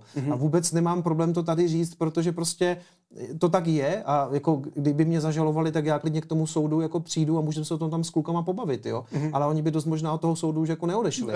Takže uh, jako tohle je problém a bohužel tyhle ty věci poškozují samozřejmě ve výsledku i Bitcoin, mhm. protože pak lidi řeknou, ne, kryptoměny nějaký Bitcoin, to, to je všechno podvod, do toho já peníze uh, dávat nebudu. A mě to mrzí i jako toho, řekněme, popularizátora, protože pak spoustu času pálím na, uh, řekněme, rozkrývání tady těch nesmyslů, mm než aby jsme třeba jako řešili jako zajímavější věci zkrátka. Mm-hmm. I když já už jsem toho o Bitcoinu asi řekl ve jako všechno, co jsem jako byl schopen, ale takže do jisté míry musím říct, že mě to jako i baví, mm-hmm. to jako jo, ale zároveň mě to jako mrzí, protože já nechci, aby lidi přicházeli o peníze. To, jako, to je to poslední, co já si přeju. Jo. Mm-hmm. Takže, takže uh, a jo, a s tím se budeme setkávat a dost možná ty, ty podvody budou čím dál jako sofistikovanější. Mm-hmm. Je potřeba se na to připravit. Mm-hmm. Ty jsi to trochu, trošku nakousnul, ale vím, že jsi zakladatel bitcoinového kanálu a že se zajímáš primárně o kryptoměny mm. a bitcoin, mm. ale co si myslíš o tradování? Nic dobrýho. Nebo takhle. um, Protože o tom, o čem se bavíme my, mm. tak je dlouhodobý investování. Mm-hmm, jo? Je mhm. to něco, že někam vložíš peníze a za nějakou určitou dobu to vybereš. Jo, to, to tradování, tam se uzavírají obchody 3-4 denně mm. a dneska už vzniká spoustu jako kurzů a takových jako mm. Zajímavých, řekněme, společností v tom negativním slova smyslu. Mm. Jaký na to máš názor? Uh, že to plus minus uh, stejně nejvíc tahá peníze od neznalých lidí, kteří si myslí, že budou rychle bohatí. Já netvrdím, že všichni tradeři uh, jsou ztrátoví, nebo jako, že tam jenom pálí peníze, nevím, nedokážu ti jako říct, kdo z nich jako mm. reálně ty peníze vydělává. Nikdo z nich moc ale jako nezveřejňuje, úplně není transparentní v těch výsledcích, že by prostě dal nějaký track record toho, co dělali a pokud by ten track record dali, tak pro tebe je stejně těžko ověřitelný, jestli ty trady tam takhle proběhly. Jo? Jako mhm. papír snese všechno. A já neznám nikoho, nikoho, kdo by za mnou přišel a řekl mi, já rok, dva jsem v této tradovací skupině a super, jako paráda. Já znám všechny lidi, kteří, se kterými jsem se kdy bavil, úplně všechny, 100% mi řekli, vyzkoušel jsem si to, dal jsem tam nějaký peníze, po půl roce, čtyřech měsících jsem byl ve ztrátě, odepsal jsem to a začal jsem štosovat Bitcoin pomocí uh, dollar cost mm-hmm. averagingu. Jo? Takže kdokoliv chtěl přechytračit ten trh a snažit se jako obchodovat, tak ve výsledku spíš peníze jako tratil. A zase, já netvrdím, že všichni musí mít takovýhle výsledek, ale i když má třeba někdo nějaký track record, jakože skutečně jako vytradoval, byl třeba ve výkonnosti lepší než Bitcoin mm-hmm. a tradoval nějaký shitcoiny, tak ten výsledek je, že udělali třeba o 16% víc. No to mi nestojí za tu námahu, abych u toho seděl a klikal na nějaký svíčky, mm. jo. Tak prostě, tak já si nastavím každý den, uh, nebo každý měsíc, týden, pětistovku liter, aby odešel a koupil se Bitcoin. Mm-hmm. A dál se tím nemusím zavést ty musíš sedět, musíš řešit nějaký svíčky, nastavovat nějaké nesmysly, pořád na to klikat, jsi ve stresu z toho, že, protože ano, ty jeden den přijdeš o peníze, aby se třeba další den vydělal, ale to ti přinese tolik bolesti, ale ve výsledku je skoro jedno, co já tady řeknu, protože kdo chce, tak stejně půjde a vyzkouší si to a mhm. spálí se a pak řekne, ty vole, ty jsi měl pravdu, protože mm. bez té zkušenosti to moc neuděláš. Já jsem kdysi rok 14-15 byly moje první investice, já jsem si koupil Teslu, a akcie Tesly. Mm. A Teď jako jsem viděl, že to je nahoru, dolů a začal jsem to mm-hmm. tradovat, jo. A teď jsem jako vydělal celou akci a já, jsem říkal, já budu trader. Seděl jsem u toho a trvalo tak další dva dny a tu akci jsem zase projel. Jo. Ale mezi tím jsem pořádně nespal, vstával jsem v noci, díval jsem se, kolik to mm-hmm. stojí, díval jsem se, jestli už otevřela burza, jestli už zavřela burza, co se bude dít, jaký jsou zprávy o té Tesle. Jsem říkal, tohle ne. Takže potom, co jsem tu jednu akci vydělal, tak jsem ji zase prodělal a řekl jsem si, tím můj pokus s tradováním končí. Jo. To, že jsem to vydělal, tu akci, to byla spíš jako samozřejmě halus začátečnická, to má spoustu lidí. Takže Ale já... to je hrozně zajímavý, že hodně lidí má štěstí začátečníka. Jo, to tak jako funguje, no. To je, to je, to je jak když jdeš poprvé na bowling a strajkneš prostě to je, uh, ty, ty kuželky, jo. Ale fakt to tak jako často je, mm. jak kdyby ti to fakt jako chtělo úplně namotat, ale uh, nedůvěřuju tomu, mm. teď se objevilo i hodně nějakého nového kontentu na, na YouTube a já když vidím prostě kluky v drahých autech, kteří ukazují, že tohle jsme vydělali tradováním, tady ty show-offy, tak jsou to pro mě red flagy a automaticky nedůvěřuju. Mm-hmm. Jako, uh, nech, nebudu teďka nikoho kolautovat ani nic takového říkat, ale jsem velmi skeptický a um, jako spíš od toho odrazuju. Ať si hmm. každý samozřejmě dělá, co chce. Každý si musí projít tím, že tam asi propálí nějaký peníze, aby si řekl, že pro něho podle mě spíš dává smysl dlouhodobý investování nebo, nebo, nebo štosování Bitcoinu. To je skoro jedno. Ne, nemusíš mě věřit, mě, mě je to ve výsledku jedno. Já prostě, já ten Bitcoin mám rád, ale nikomu to necpu. Ale tradování je podle mě cesta do stresu, prostě prodělaných peněz a ve výsledku spousta lidí zláme potom i hůl nad tím bitcoinem, protože prostě řekne, tady jsem se pěkně napálil, mm. ale ve výsledku o tom bitcoin není, že to budeš tradovat na burze. Mm. Takže já jsem jako já některé ty kluky i znám a máme spolu vlastně relativně dobrý vztahy a vlastně trochu se tomu divím, že mě ještě jako neúplně nevyhejtovali, ale já, uh, pro mě to není cesta. Pro, pro mě to s Bitcoinem nemá pramálo společného. No. Mm, říkáš, že když jako eh, na titulní straně webových stránek eh, Lamborghini nebo Porsche a dole je přihláška na kurz, že to je red flag? Je to red flag určitě, ještě tam chybí nějaký polonahy holky, protože ty, ty samozřejmě potřebuješ zbudit ten, ten pocit jako hodně peněz, prostě mm-hmm. holky na baru sami chodí, protože prostě já tady mám klíček od Lamba, Jo, prostě všechno to najednou funguje hrozně zázračně, tradujeme z pláže, jo, prostě, prostě nepotřebuješ práci nic jiného než laptop, prostě budeš na Bali tady chillovat se všema jako, mm, je, to, je to spoustu stresu, sezení v kanclu, spocená prdel z toho ve výsledku, protože tam máš prostě ty ztráty a uh, to, to, to, to nechceš, to není pěkná práce. Vem, vem si, že ve výsledku tvůj přínos pro svět je, že čumíš do monitoru, kde jsou červené a zelené čárky. Jo. Jako nemá, neměl, nemá ten člověk lepší pocit z toho, že prostě třeba vytvoří nějakou hodnotu ve smyslu nějakého třeba videa, kde si jako o něčem, jestli někdo řekne, kluci, to není žádná práce, jo. Dobrý, v pohodě, ale my si o tom tady jako vykládáme, někdo se z toho může poučit. Ve výsledku, uh, jako já bych ani neměl dobrý pocit z toho, kdybych ten trader byl, i kdybych na tom třeba vydělával, protože bych se asi, asi bych po to, jako stejně po letech vyhořel, i kdybych měl výsledky, protože jako Jasně, ty aspoň vytvoříš nějakou cenotvorbu. Já neříkám, že to nemá, mm-hmm. že to nemá smysl. Jako tam ti roboti, a na, to je další věc, ty to hraješ proti těm robotům. Jak říkala mm. Jolanda, neházej to do toho robota. Jo. Protože uh, ty dneska, když přijdeš na burzu, tak proti tobě nesedí jako kluci, jako seš ty, mm. ale sedí tam pro tebe prostě algoritmický roboti, kteří ne, který nemají emoce. Prostě je to schválně blízko to oni to schválně i staví blízko těm, těm burzám, aby měli nejlepší linku, aby byli nejblíž, aby neměli žádnou latenci. A ty to obchoduješ proti těm nejlepším algoritmům, co má třeba Karel Janeček. Hmm. Jako, to nikdy to nevyhraješ. Jako, jako nevyhraješ to, je to jak jít do, do kasína, tak nikdo neodchází z kasína, dokud vlastně neprohrál všechny peníze. Většinou teda, jo. Já jsem taky byl v Las Vegas, tak tam hodíš na bubáka dolar, vyzkoušíš si to a jdeš pryč, ale většina lidí, dokud vyhrává, tak má pocit, že vydělá ještě víc. Takže podle mě to je, uh, no prostě od toho nějakým způsobem spíš odrazuju. Uh, víš, uh, je vždycky vidět, jak to míří na ty nejnižší půdy. Jak je to, jak je to vlastně hrozně nízký, jo? Rychlý auta, holky, prostě zábava, válím se na pláži, dělám peníze, takhle to nefunguje. No, jako uh, mám stejné zkušenosti uh, jako ty s tím letím, ale když někomu řekneš, že vyděláš na S&P 500, pokud vůbec hmm. máš S&P, pokud nejdeš stock picking, tak uh, většina lidí se nedostane ani na těch 12%, ale řekněme, že někomu řekneš, že jsi udělal 12% ročně, hmm. ti vysmějou. Jasně, no. Jo?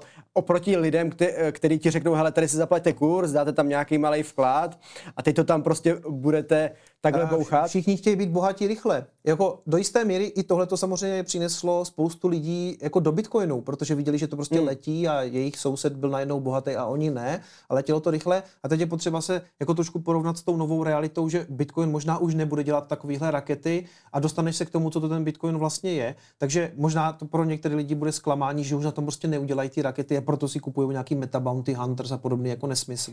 Jo. A jo, jako uh, je to uh, uděláš to vždycky podle mě v jakékoliv době, a to, to, když, když analyzuješ různé podvody v minulosti, eh, takový Charles Ponzi, Ponzi schéma, to jsou nějaký 30. let hmm. 20. století, ty principy jsou furt stejný, akorát když na to jako nabalíš nějaký blockchainy a jiný hmm. jako no, nový bells and whistles, hmm. abys jako na to nalákal nějaký lidi, ale principiálně je to furt stejný lidi chtějí být rychle bohatí a většinou to úplně tak, takhle nefunguje. No, jako nejvíc se prostě vyplatí něco dělat, vytvářet nějakou hodnotu, pokud o, o tu hodnotu má někdo zájem, tak na tom vyděláš hmm. peníze a není na tom nic špatného. To je kapitalismus, já jsem velký fanoušek kapitalismu.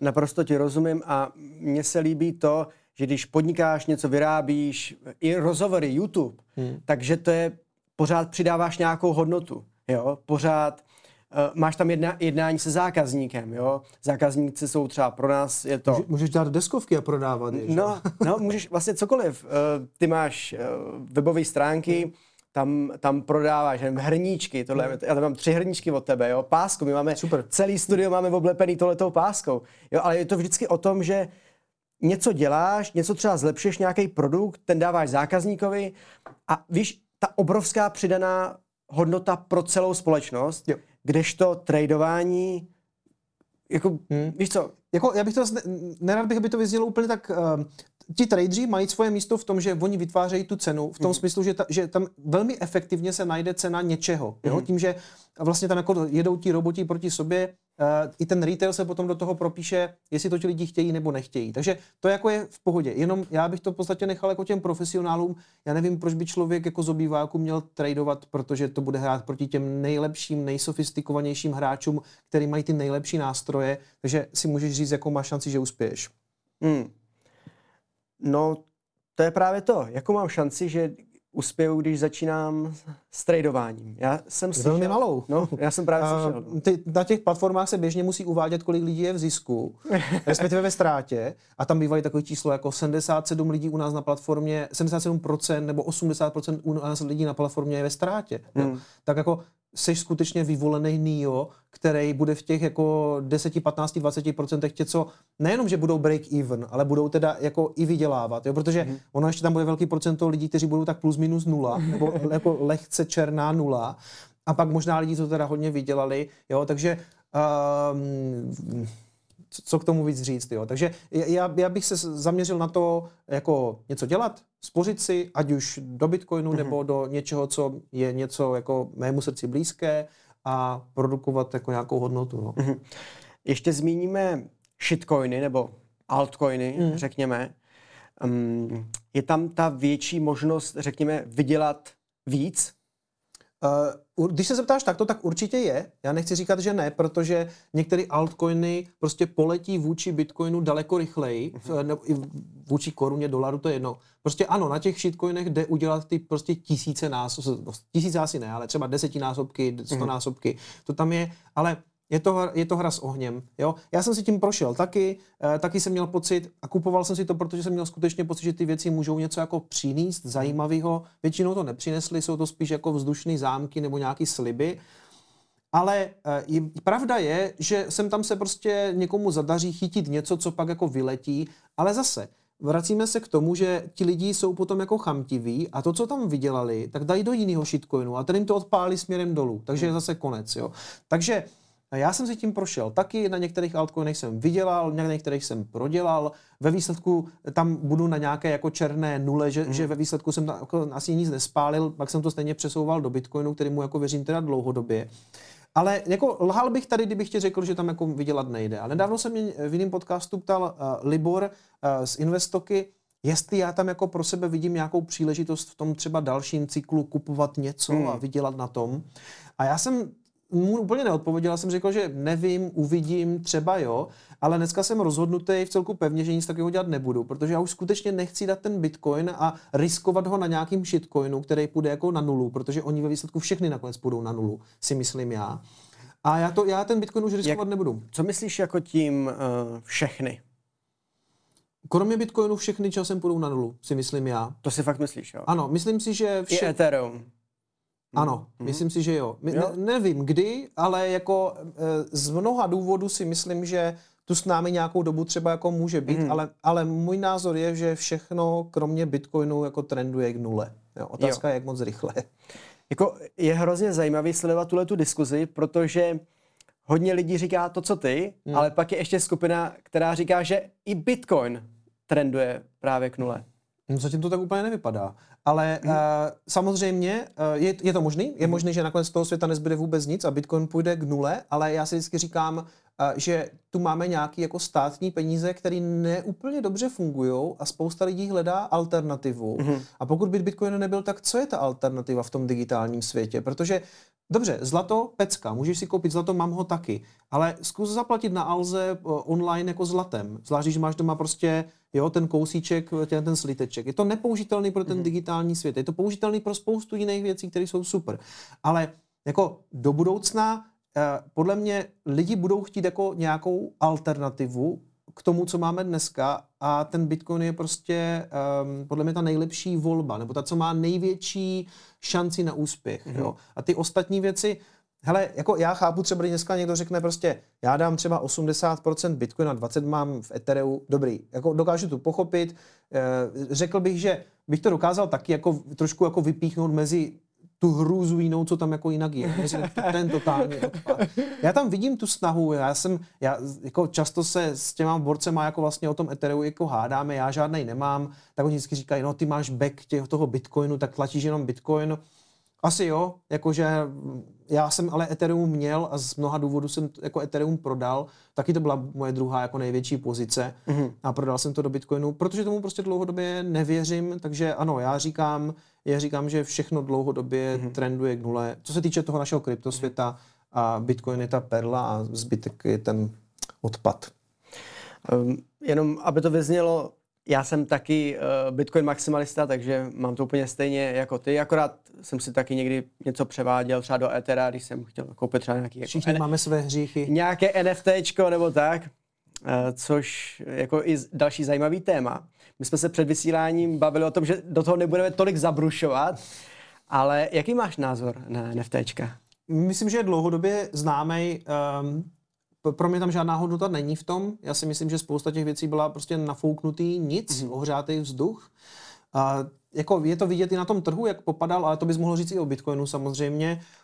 Jako ty velké kolekce typu Board Aid, Yachlab, CryptoPunks, to si pořád zachovalo poměrně vysoké ceny, jako k mýmu překvapení. Jo. Sice, to, sice to popadalo, ale pořád ta opice stojí třeba jako 2 miliony korun, jo, což je šílený hmm. z mýho pohledu. A teď jsem poslouchal, jak jsem poslouchal ten podcast, tak uh, musím z, z něho jak kdyby jednu věc říct. Prostě subjektivní teorie hodnoty. Jo. Pro mě subjektivně, já to tam nevidím a svým posluchačům říkám, proč to tam nevidím a oni si mhm. můžou rozhodnout, jestli to má hlavu a patu nebo jestli jsem idiot. Jo. Jo. A pro někoho to hodnotu může mít a pokud chce držet jako digitální token nějaké opičky na hardwareové peněžence, prosím, jakože každýho vlastně věc.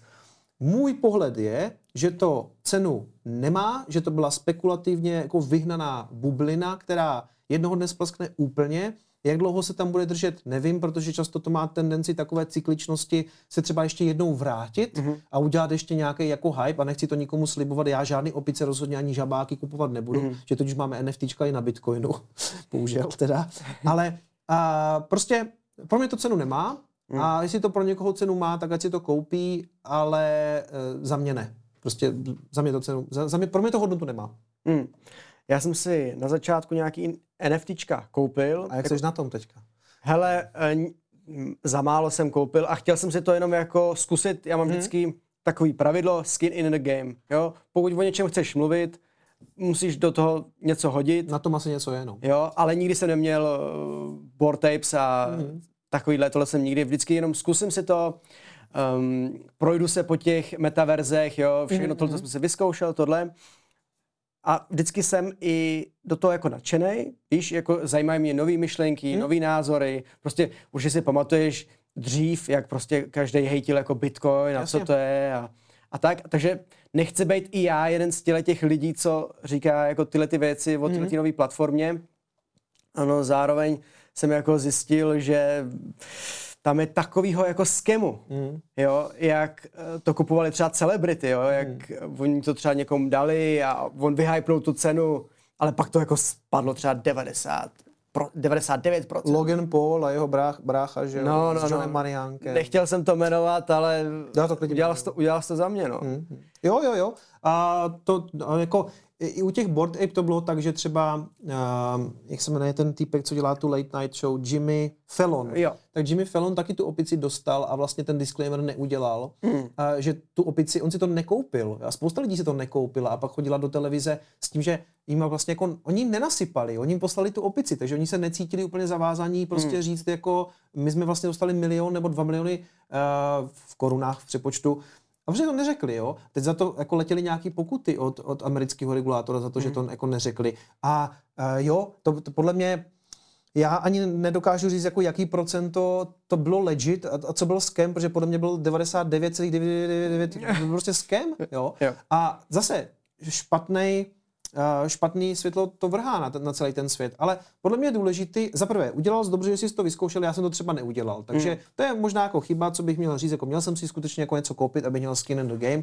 Já, já zhruba jsem si dokázal představit, ano, tady půjdu, tady si to koupím, uložím si to na peněženku a tam u toho jsem skončil, jsem si říkal, já to, já to fakt nechci, já to nebudu, to nebudu kupovat, jo. Metaverzi jsem si nějaký prošel, třeba Decentraland, to je docela, docela dobrý odpad. A, jako, když si vezme, že ta věc jako byla vymýšlena už v roce 17 a v roce 23 to pořád vypadá prostě jak hra z roku 89. Jo. A to, to jsem teda přehnal, ale rozumím. Jo. Je to fakt jako shit, strašný. A to jsem si prošel a říkal jsem si, OK, tady fakt jako žít nechci, takže ta cena mi přišla samozřejmě úplně, úplně nesmysl. A uh, jako kdyby u těch NFTček, uh, kdyby to totiž mělo všechny ty use casey, o kterých se jako mluvilo, Uh, tak bychom je zřejmě už jako viděli nějak nasazeny a ono to jako nijak, ni, v ničem se to nechytlo. Mm-hmm. Já, než jsem dělal to, co dneska dělám, Bitcoinový kanál, tak jsem sedm let uh, zavěšoval na takový digitální tržiště mm-hmm. animace dělaný v After Effectech, mm-hmm. jo.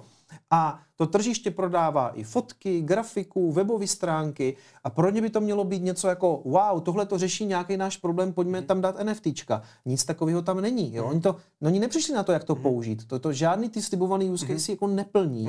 A proto jsi i viděl, že třeba eh, všichni oslavovali, wow, teďka na Polygonu můžeš mít jako NFTčka na Instagramu.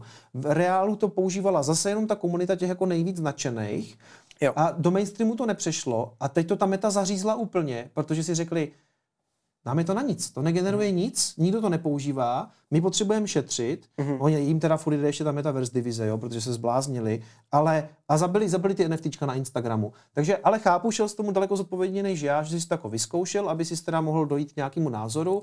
Já jsem si k tomu názoru došel jako ze čtení těch článků a mm. chytání se za hlavu, jo, ale mm. jako jo, mě to nevadí, že mě lidi potom zařadili jako toho hlavního NFT hejtera, protože ve výsledku já jsem říkal, čas mi buď hmm. dá, nebo nedá za pravdu, jo.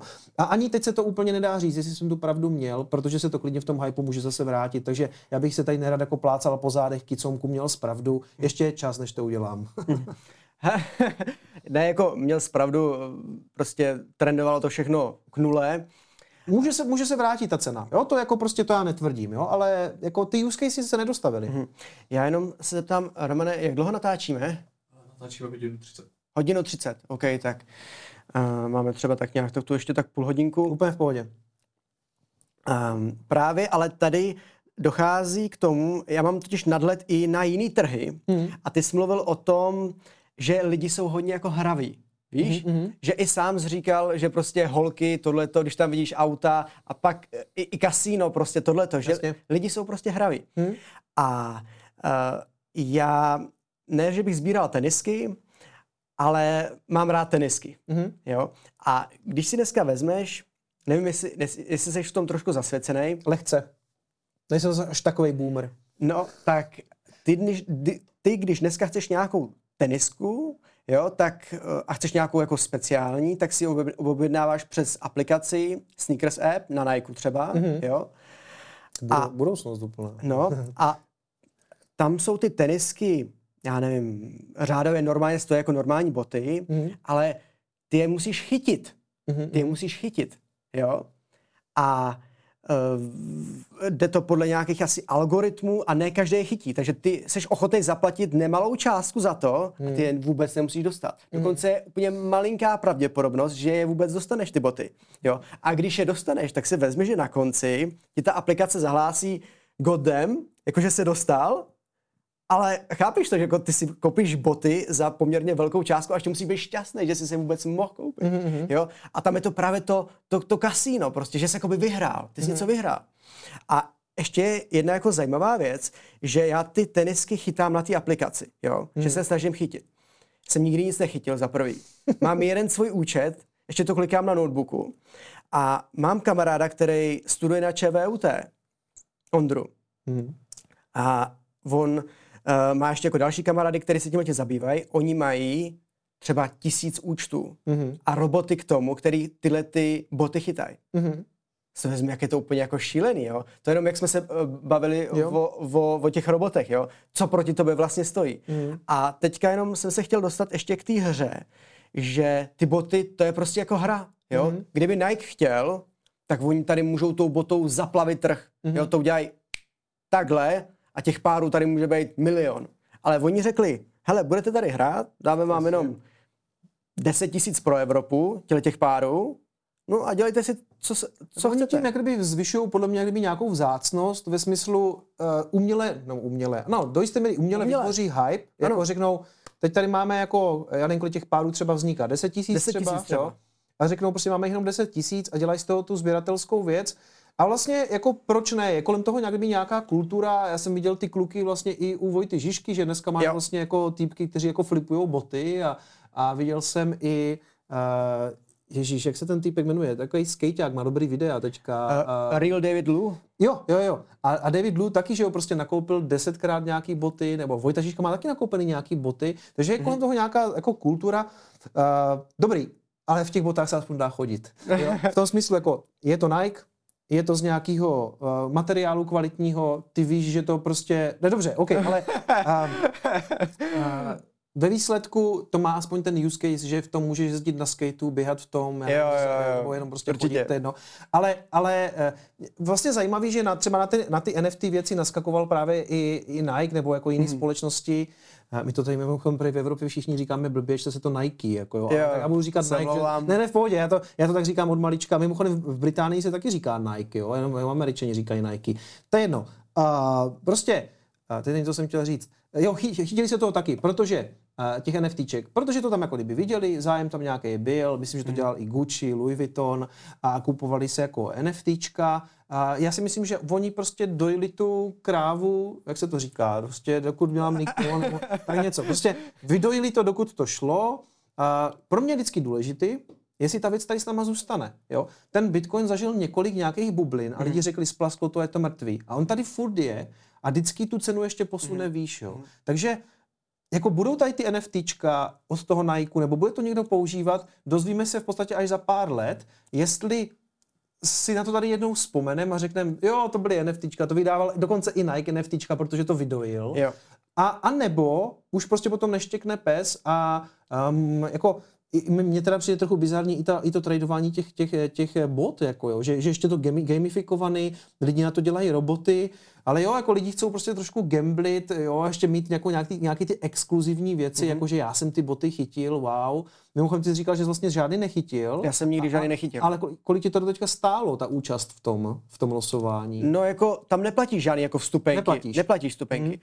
Ne, ne, ne, to ne, já jsem to, to pochopil. Byla loterie. No, já jsem si říkal, že by to totiž určitě někdo zreguloval hned. Ne, protože... ale stálo tě to jakoby časový možnosti, jo, jo, což jako by mě nevadí. Já jsem dokonce myslel, že, že musí třeba zaplatit kilo za to, aby se zúčastnil, protože ne, pak ne. by byl ten Nike tak na zavření. Jako ne, ale, ale jasně. To, čemu jsem se chtěl já dostat, jde o to, že tady někdo vytvořil hru. Je to hra, mm-hmm, jo? Mm-hmm. Nemá to jakoby use case, mm-hmm. jo? A ty boty, ne, ne, já jsem nechtěl říct, že by byly jakoby horší nebo to. Některé jsou schválně dělané jako horší, mm-hmm. ale většina jsou jako krásný, hezký, mm-hmm. jako designové boty, ale jsou to normální boty, jo? Mm-hmm. A, a jde o to, že já chci jenom říct, že je to hra, že NFT může být chápaný jako nová hra. Chápeš? Že mm-hmm. prostě jde jenom o tu hru.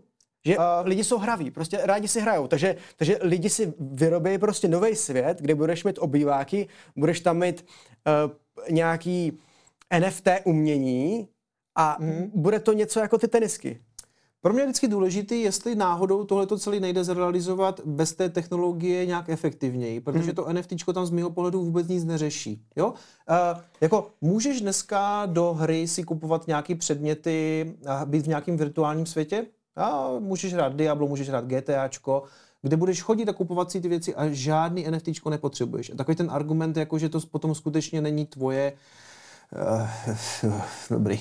Jakože, takže to nemusí mít potom uložený jako na Trezoru, nebo jo, všechny ty věci, to NFT jak kdyby zesložituje a prodražuje. Ty pak za každou transakci tam platíš Ethereovy poplatky, uh, nějak složitě se jako přihlašuješ do té hry, nejde to vlastně udělat ani moc jako nějak víc přívětivý, takže Uh, podívej, vy losujete nějaký uh, tenisky na apce a žádný NFT k tomu nepotřebujete. Mm. Takže já vždycky, vždycky já hledám, jak by, co to řeší a jestli to jde vyřešit jinak. Jo? Mm. U těch nestátních peněz uh, ten Bitcoin uh, jak kdyby vyřešil nějaký problém, který třeba já u těch státních peněz mám a nejde to vyřešit jinak. Jo? Mm-hmm. A u těch NFTček podle mě všechny ty problémy, jsem tam někdo říká, můžeš tím trackovat zboží, prostě, který bude putovat po celém světě. To už je, jako DHL nebo, nebo FedEx to má vyřešený tím, mm. naskenuje se čárový kód a já vidím systému, kde to je. To je, mm. to je věc, kterou tady jako zaváděli v DHL v 90. letech. Jo? Mm.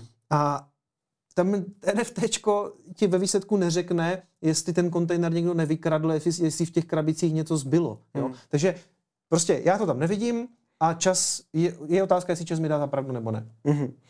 Víš, já jenom to mám takhle v životě, že já vždycky vnímám ty vlaky, který jako přicházejí, ty příležitosti a snažím se do nich naskakovat, mm-hmm. abych pak neříkal, no jo, tenkrát jsem do toho mohl, ale vlastně jsem říkal, že to byla blbost je blbý, když ten vlak no. jako projíždí a teď ty si nevšimneš, že je úplně celý zrezlej nebo že jede do zdi.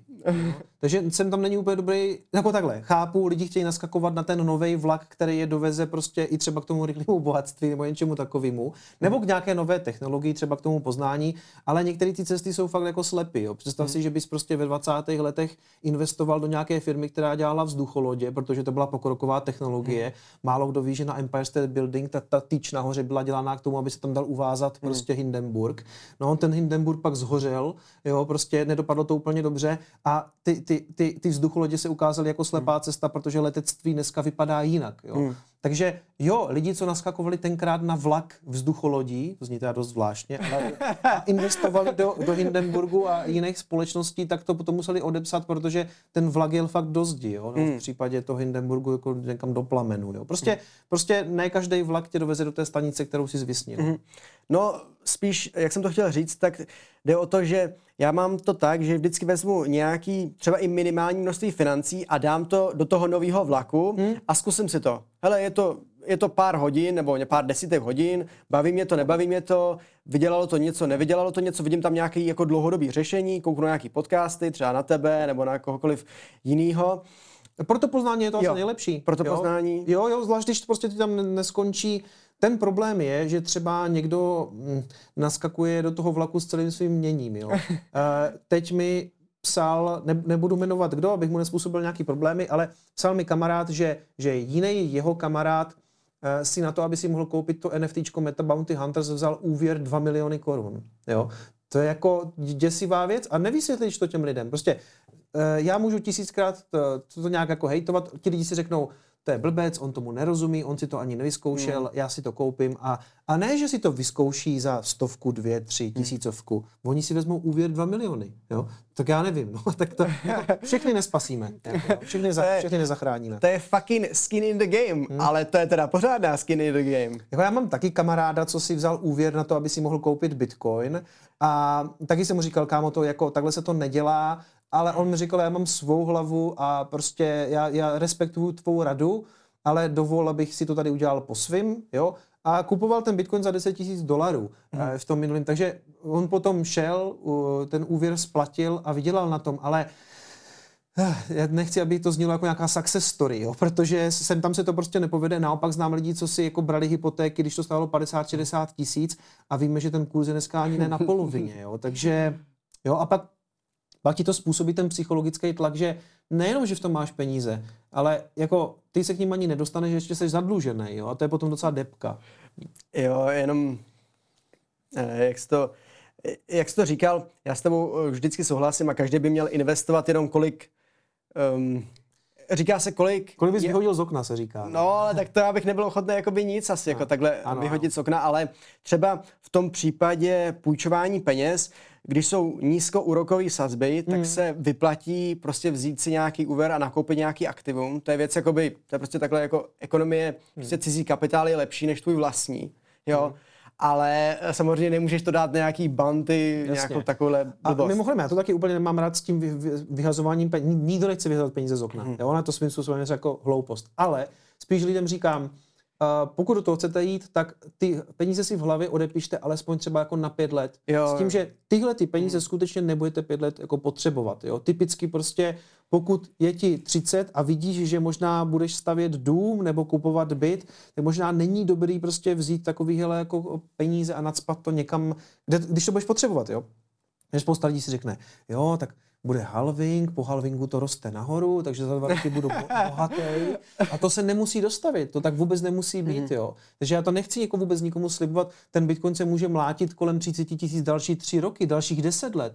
Nikdo to neví, určitě to je jenom nabídka a poptávka. Takže já bych taky nerad jako sliboval vzdušný zámky. Uh, zatím ten Bitcoin se samozřejmě chová jinak a my máme tendenci to jako nějak extrapolovat, ale vždycky jako opatrně se svýma penězma. Já nechci být ten potom, který mu někdo jako zapálí auto, že říkal, že Bitcoin bude stát milion dolarů, což jsem tady dneska řekl, že, že si myslím, že se to jako stane jednou, ale to závisí na tolika faktorech, který prostě já skutečně nejsem schopen odhadovat.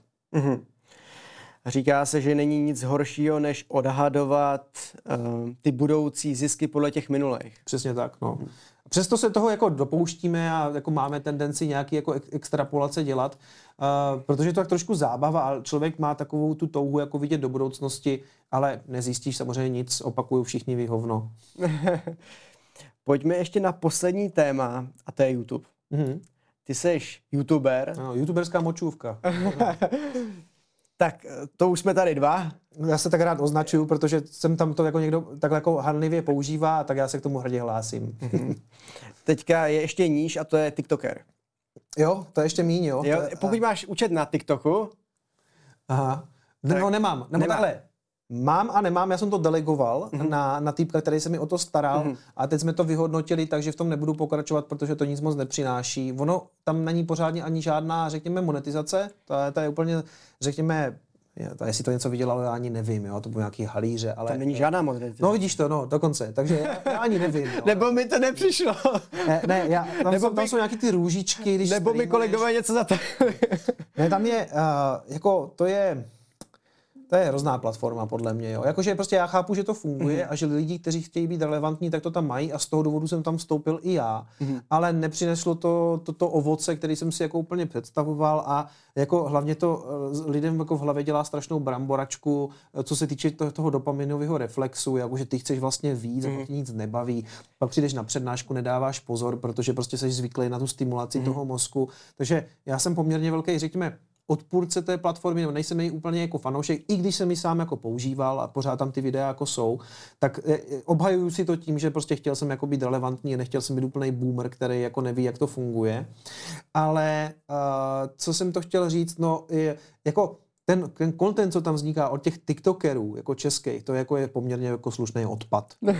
Pokud nepočítám třeba s tím, že Standa ze Standa Show tam dává nějaký úryvky, Vojta, ty to zřejmě děláš taky, Aha. já to dělám taky, to jako to, ale jakože tanečky a zase jako eh, ten, ten, to, to útečení na ty nízké půdy, takže jsem tam nějaký jako násilí tam bývá, jako po, zase polonahý holky. Mm. A, jako, asi je to něco, co si jako eh, ten trh žádá, ale jako asi, asi ze mě TikToker, nebude, TikToker nebude. Hmm. Jasný, hele, když se na to podíváš, tak tam je teďka obrovský boj o pozornost. Jo, hmm. ten TikTok, to jsou takový, řekněme, 30 až 60 sekundový videa hmm. a opravdu tam to jako lítá. Tam, abys udržel pozornost toho člověka, tak tam na tom na tom TikTokovém videu to musí fakt jako lítat. Tam, kdybychom hmm. pustili tohleto, tak jako to by nešlo. To by, byla, to by byla boomer show tam. Přesně tak, to by nás ten algoritmus zařadil někde do kouta. A proto mám radši prostě ten YouTube a, a třeba Spotify na podcasty, protože mě já rád použi- poslouchám ty, ty dlouhoformátové věci, zvlášť třeba když jedu autem, tak jako mm. já nepotřebuju, aby mi tady na, na display jako skákal TikTok, abych se vyboural v první natáčce. Rád si to poslechnu, je to forma pro mě takový, jako že já moc nečtu, se přiznám knížky, mm. takže jako mo- moje studium probíhá tak jako z toho poslechu a to jako je, je to těžký být, jako řekněme dneska jako teenager nebo mladý člověk, který to takhle jako skáče a on vlastně, když ten TikTok nebo Instagram nemá, tak mezi svýma uh, kolegama nebo vrstevníkama vlastně není úplně relevantní, mm-hmm. takže ty vlastně jako trošku jako musíš, ale jako, mm, no myslím si o tom svoje, no. Tak doufám, že Rád bych řekl, že ten trend uh, ustoupí, zatím to úplně nevidím. No. Zatím si myslím, že, že to, to, to funguje skutečně jako droga a jako, pokud na to máte závislost, tak, tak zvažte, jestli chcete, aby vám to bralo prostě dvě hodiny denně tím, že čumíte na nesmysly. Hmm. To jsou nesmysly. No, pak si myslím, že ten trend bude, jako, že se to bude zrychlovat. Hmm. Jako, to asi tak musí být. To nemůže, že se to začne zpomalovat. Uh, je to možný, ale já si myslím, že lidi budou vyhledávat potom to, že si uvědomí, jaký to na ně má vliv a budou zase hledat cestu jako nějakou zpátky, protože uh, i já, když jsem ten TikTok měl nainstalovaný, tak se mi stávalo, že jsem se díval na Netflixu na nějakou show a u toho jsem si na telefonu začal scrollovat prostě hmm. TikTok říkal jsem si, tak jsem jako retardovaný, nebo hmm. jako, tak chci, chci se dívat na tohleto nebo na tohleto. Takže Uh, pozoru to na sebe někdy třeba i jako, že mám tendenci takhle koukat na Twitter, aby mi jakože něco neuteklo. Takže ty se potom začneš zamýšlet nad tím svým, uh, vlastně dneska se hodně skloňuje mental health. Mm-hmm. Uh, jasně, já bych tomu možná říkal prostě jako, jako nebuď idiot a to, jako traf ten čas tak, jak to má jako smysl a ne na sockách, protože ten, přinese ti skutečně ten čas tam strávený takovou novou nějakou jako produktivitu nebo ne, jo? takže Jo, jako ano, kdy jedu v autě, poslouchám podcast Pecka, ale, ale TikTok na telefonu nemám. Uh, myslím, že už jsem odinstaloval i Instagram úplně z telefonu. Hmm. Uh, dokonce zvažuju, že úplně zruším Facebook, že tam stejně nechodím a je to úplně irrelevantní hmm. médium podle mě v tuhle chvíli. Twitter mám rád, ale ten zase umí být jako poměrně dost toxický, hmm. jako umí. No. Zajímavý, četl jsem jednu statistiku, kde psali, že na Facebooku se zvyšuje návštěvnost. Jakože, hmm. Nebo ten čas, který lidi tva, uh, tráví na Facebooku, že se hmm. pořád zvyšuje. Což jsem si myslel, že ne, já myslel, že to umírá. Uh, já taky a vždycky mi to překvapí tyhle ty čísla, ale podle mě částečně je jako zdvihá hmm, uh, nějaký jako uh, ten rozvíjející se svět, jako ze země třetího světa, kam to jako postupně jako hmm. přichází. Takže pro mě je to částečně nový, tam je nějaký nástup jako uživatelů. Potom ta věková skupina, podle mě, dneska to je, dneska to začíná být trošku jako boomer síť, mm. jo? že tam máš prostě najednou se ti tam jako zjevují ti rodiče, jsem tam jako něčí už jako babičky, a no. content je prostě fakt podivný úplně. A oni prostě asi do toho koukají jako díl, mm. protože než to tam všechno proskrolujou, teď, nevím, nevím, jo? Jako možná jsou to nějaký ukvapený moje závěry, ale já vlastně neznám moc lidí, co mě říkalo, jako to jsem viděl na Facebooku, jo, teď dneska už jako my dáváme sem tam nějakou událost na Facebooku, to moc nefunguje, lidi se na to jako nepřihlašují hmm. tam a vlastně eh, podle mě to jako na ústupu částečně je, ale uh, já, já jsem hrozně jako zvědavý, co obecně jako bude s Facebookem a s tím metaverzem, protože oni do toho nalili hrozný peníze a mají tu vizi, jako, že tam jako budeme trávit nějaký čas jako hmm. ve virtuálním prostoru úplně. Já, já to takhle úplně nevidím, protože tam je ta vstupní bariéra už jenom to, že si musíš nasadit ty brýle. A to spousta lidí nebude chtít dělat. Už jenom, už ne koupit si ty brýle, to je jako druhý problém. ale vůbec jako při každé interakci si nasazovat něco, dávat si to jako hmm. jako na obličej, jo. To jako, to, ale to je úplně možná na samostatný podcast, hmm. moje hejtění metaverzu, hmm. ale, ale jako zajímavý poznatek, mě to vlastně taky překvapuje, že tam lidi pořád tak nějak jsou, já fakt jako zvažuju, že to úplně zruším. Hmm. Kdo ví, jakou to bude mít nakonec podobu, třeba hmm. to bude nějaká čočka, nebo jako člověk neví. Hmm, to, jo, jasně, to se může proměnit hmm. v průběhu let, ten, ten vývoj jde strašně dopředu, spekuluje se o tom, že to ukáže, Apple ukáže něco na VVDC hmm. už jako za nějaký měsíc, třeba v červnu, hmm. jo. Takže je možné samozřejmě všechno, te- technologické vývoj dopředu. Já si pořád půjdu radši jako kopat balonem s dětma ven. Jo. Hele, mám to podobně, protože já hraju basket a baví mě to, takže chodíme... Můžu rád metaverzu, no. to by asi nebyl takový zážitek, ale hmm. pojďme ještě k YouTube. Hmm. YouTube se říká, že to je královská platforma. Hmm. Co nevěděl? No. Takže jsem král. No, jako oproti těm ostatním, jakoby jo, jako oproti mm. těm ostatním platformách, platformám je to královská platforma. Mm-hmm. Že ty shlédnutí a sledující jsou tam jako nejcennější. Mm-hmm. Mm. Um, jak jsi to ty měl tenkrát, ten začátek? Uh, řekl jsem si, že buď do léta dám aspoň tisíc odběratelů. Já jsem začal v únoru. Já jsem si říkal, tak buď to bude někoho zajímat a dám tu tisícovku do léta, nebo to zabalím. Mm-hmm. Jo? A Vydával jsem jedno video týdně, já jsem si to nějak rozplánoval, a měl, tam bylo poměrně dost jako kdyby příprava, ty první videa jsou trošku jiný než ten content, co dělám dneska. A něco jsem vydával, chytilo se to, ta komunita o to zá, jako zájem měla, pak jsem si řekl, že do dalšího leta dám 10 tisíc, to se mi taky povedlo. Pak jsem si říkal, že do dalšího konce roku dám třeba 100 tisíc, to už se mi nepovedlo. Mm. A hodně jsem se svezl na tom hypeu, co ten Bitcoin měl, to jako přiznávám, protože ten začátek byl takový vlažný, pár těch fanoušků, z každého odběratele jsem měl radost, tak z každé tisícovky pak jsem měl obrovskou radost. A pak najednou jsem jak kdyby hrozně vystřelil během toho bullrunu, kdy během jednoho měsíce tam naskákalo přes 11 tisíc lidí za jeden měsíc, mm-hmm. což jsem předtím dělal dva roky, jo, mm-hmm. nebo, nebo rok a půl. A najednou to jako letělo a teď je to zase úplně strašně mrtvý, protože Bitcoin je mrtvý téma do jisté míry v tom bear marketu, takže mě přibíde třeba teďka zase třeba 100 odběratelů měsíčně. Mm-hmm. Takže Jo, cílil jsem to na to, že uh, každý chce vidět, jak mu tam roste ten mm. počet odběratelů a kdo ne, tak kecá. Mm. Všichni chceme tu stříbrnou placku za to, mm. že dáš těch 100k a to, k tomu já se taky trošku upínám, protože ono je pěkný, když to úsilí potom tvoje v něčem jako zhmotněný, mm. je to takový ten ultimate dopamine hit, mm. když ti to jako přijde a já jsem rád, že YouTube nerozdává žádný dementní NFTčka, že mi pošle prostě kus železa, víš, já jsem z té staré školy, já, já prostě chci tu placku, no. By byla se kdyby zrovna to by poslali NFT. Ty brňo, no to by mě teda Bitcoinový jako... kanál, tady máte NFT. To, mě fakt, to mě fakt naštvalo, no. Jak těžký bylo tenkrát začít? Protože každý tě z toho musel jako zrazovat, protože myslím si, že jsi chtěl točit o něčem, čemu nikdo nerozuměl. Hmm. A jo, ještě to... jako YouTube. A ta skepse byla a tenkrát ještě být jako youtuber ještě mělo možná ještě horší, jako řekněme pověst, nebo youtubeři, jo, co, na to čtyři roky zpátky se to docela jako proměnilo, ale už v té době vznikaly třeba takový kanály, jako byl třeba Petr Mára, hmm. Standa Show, jsem říkal, dobrý, tak jako je tam prostor pro to dělat nějaký dospělý obsah a já jsem hmm. si říkal, hele, když to bude dobrý, tak se na to ti lidi budou dívat a já si myslím, že jsem schopen to udělat dobrý, protože já jsem měl zkušenosti s natáčením, s motion designem, jako já jsem to dělal předtím, jo, takže jako ne YouTube, ale prostě video obecně. Mm. Měl jsem docela dost zkušeností, které jsem do toho jako propsal.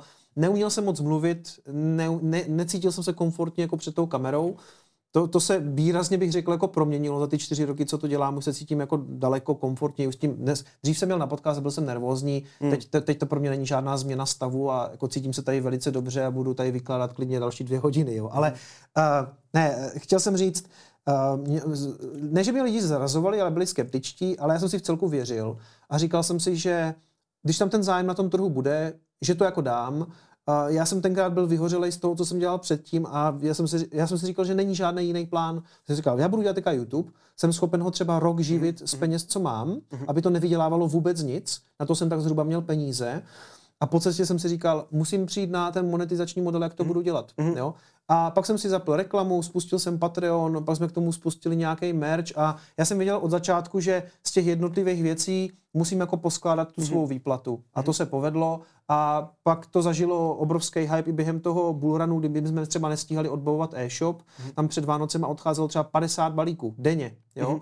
Teďka odejde 10 balíků, 20 balíků týdně, jo, hmm. takže ten, ten zájem už není takovej, ale pořád je to naprosto životoschopný, uh, funkční, a já jsem za to hrozně rád, protože můžu dělat, co mě baví a uh, jiní lidi prostě to oceňují, kupují si ty věci, zaplatí mi ten Patreon, takže já jsem jako velmi spokojený. Hmm. Já si myslím, že to byla hezká věc na závěr, jak to krásně schrnul. Musíme končit, protože nám dochází místo na discích, takže Jakoby já ti děkuju, že jsi byl hostem pořadu Suterén. Já moc, já moc děkuji za pozvání. A přeju ti, ať se ti jen jen daří. A vám, milí diváci, díky za to, že jste video dokoukali až do konce, díky za to, že jste sledovali živý přenos, pokud jste ho sledovali. Byli jsme na Instagramu i tady na YouTube. A u dalšího rozhovoru se těším. Ahoj. Mějte se ahoj.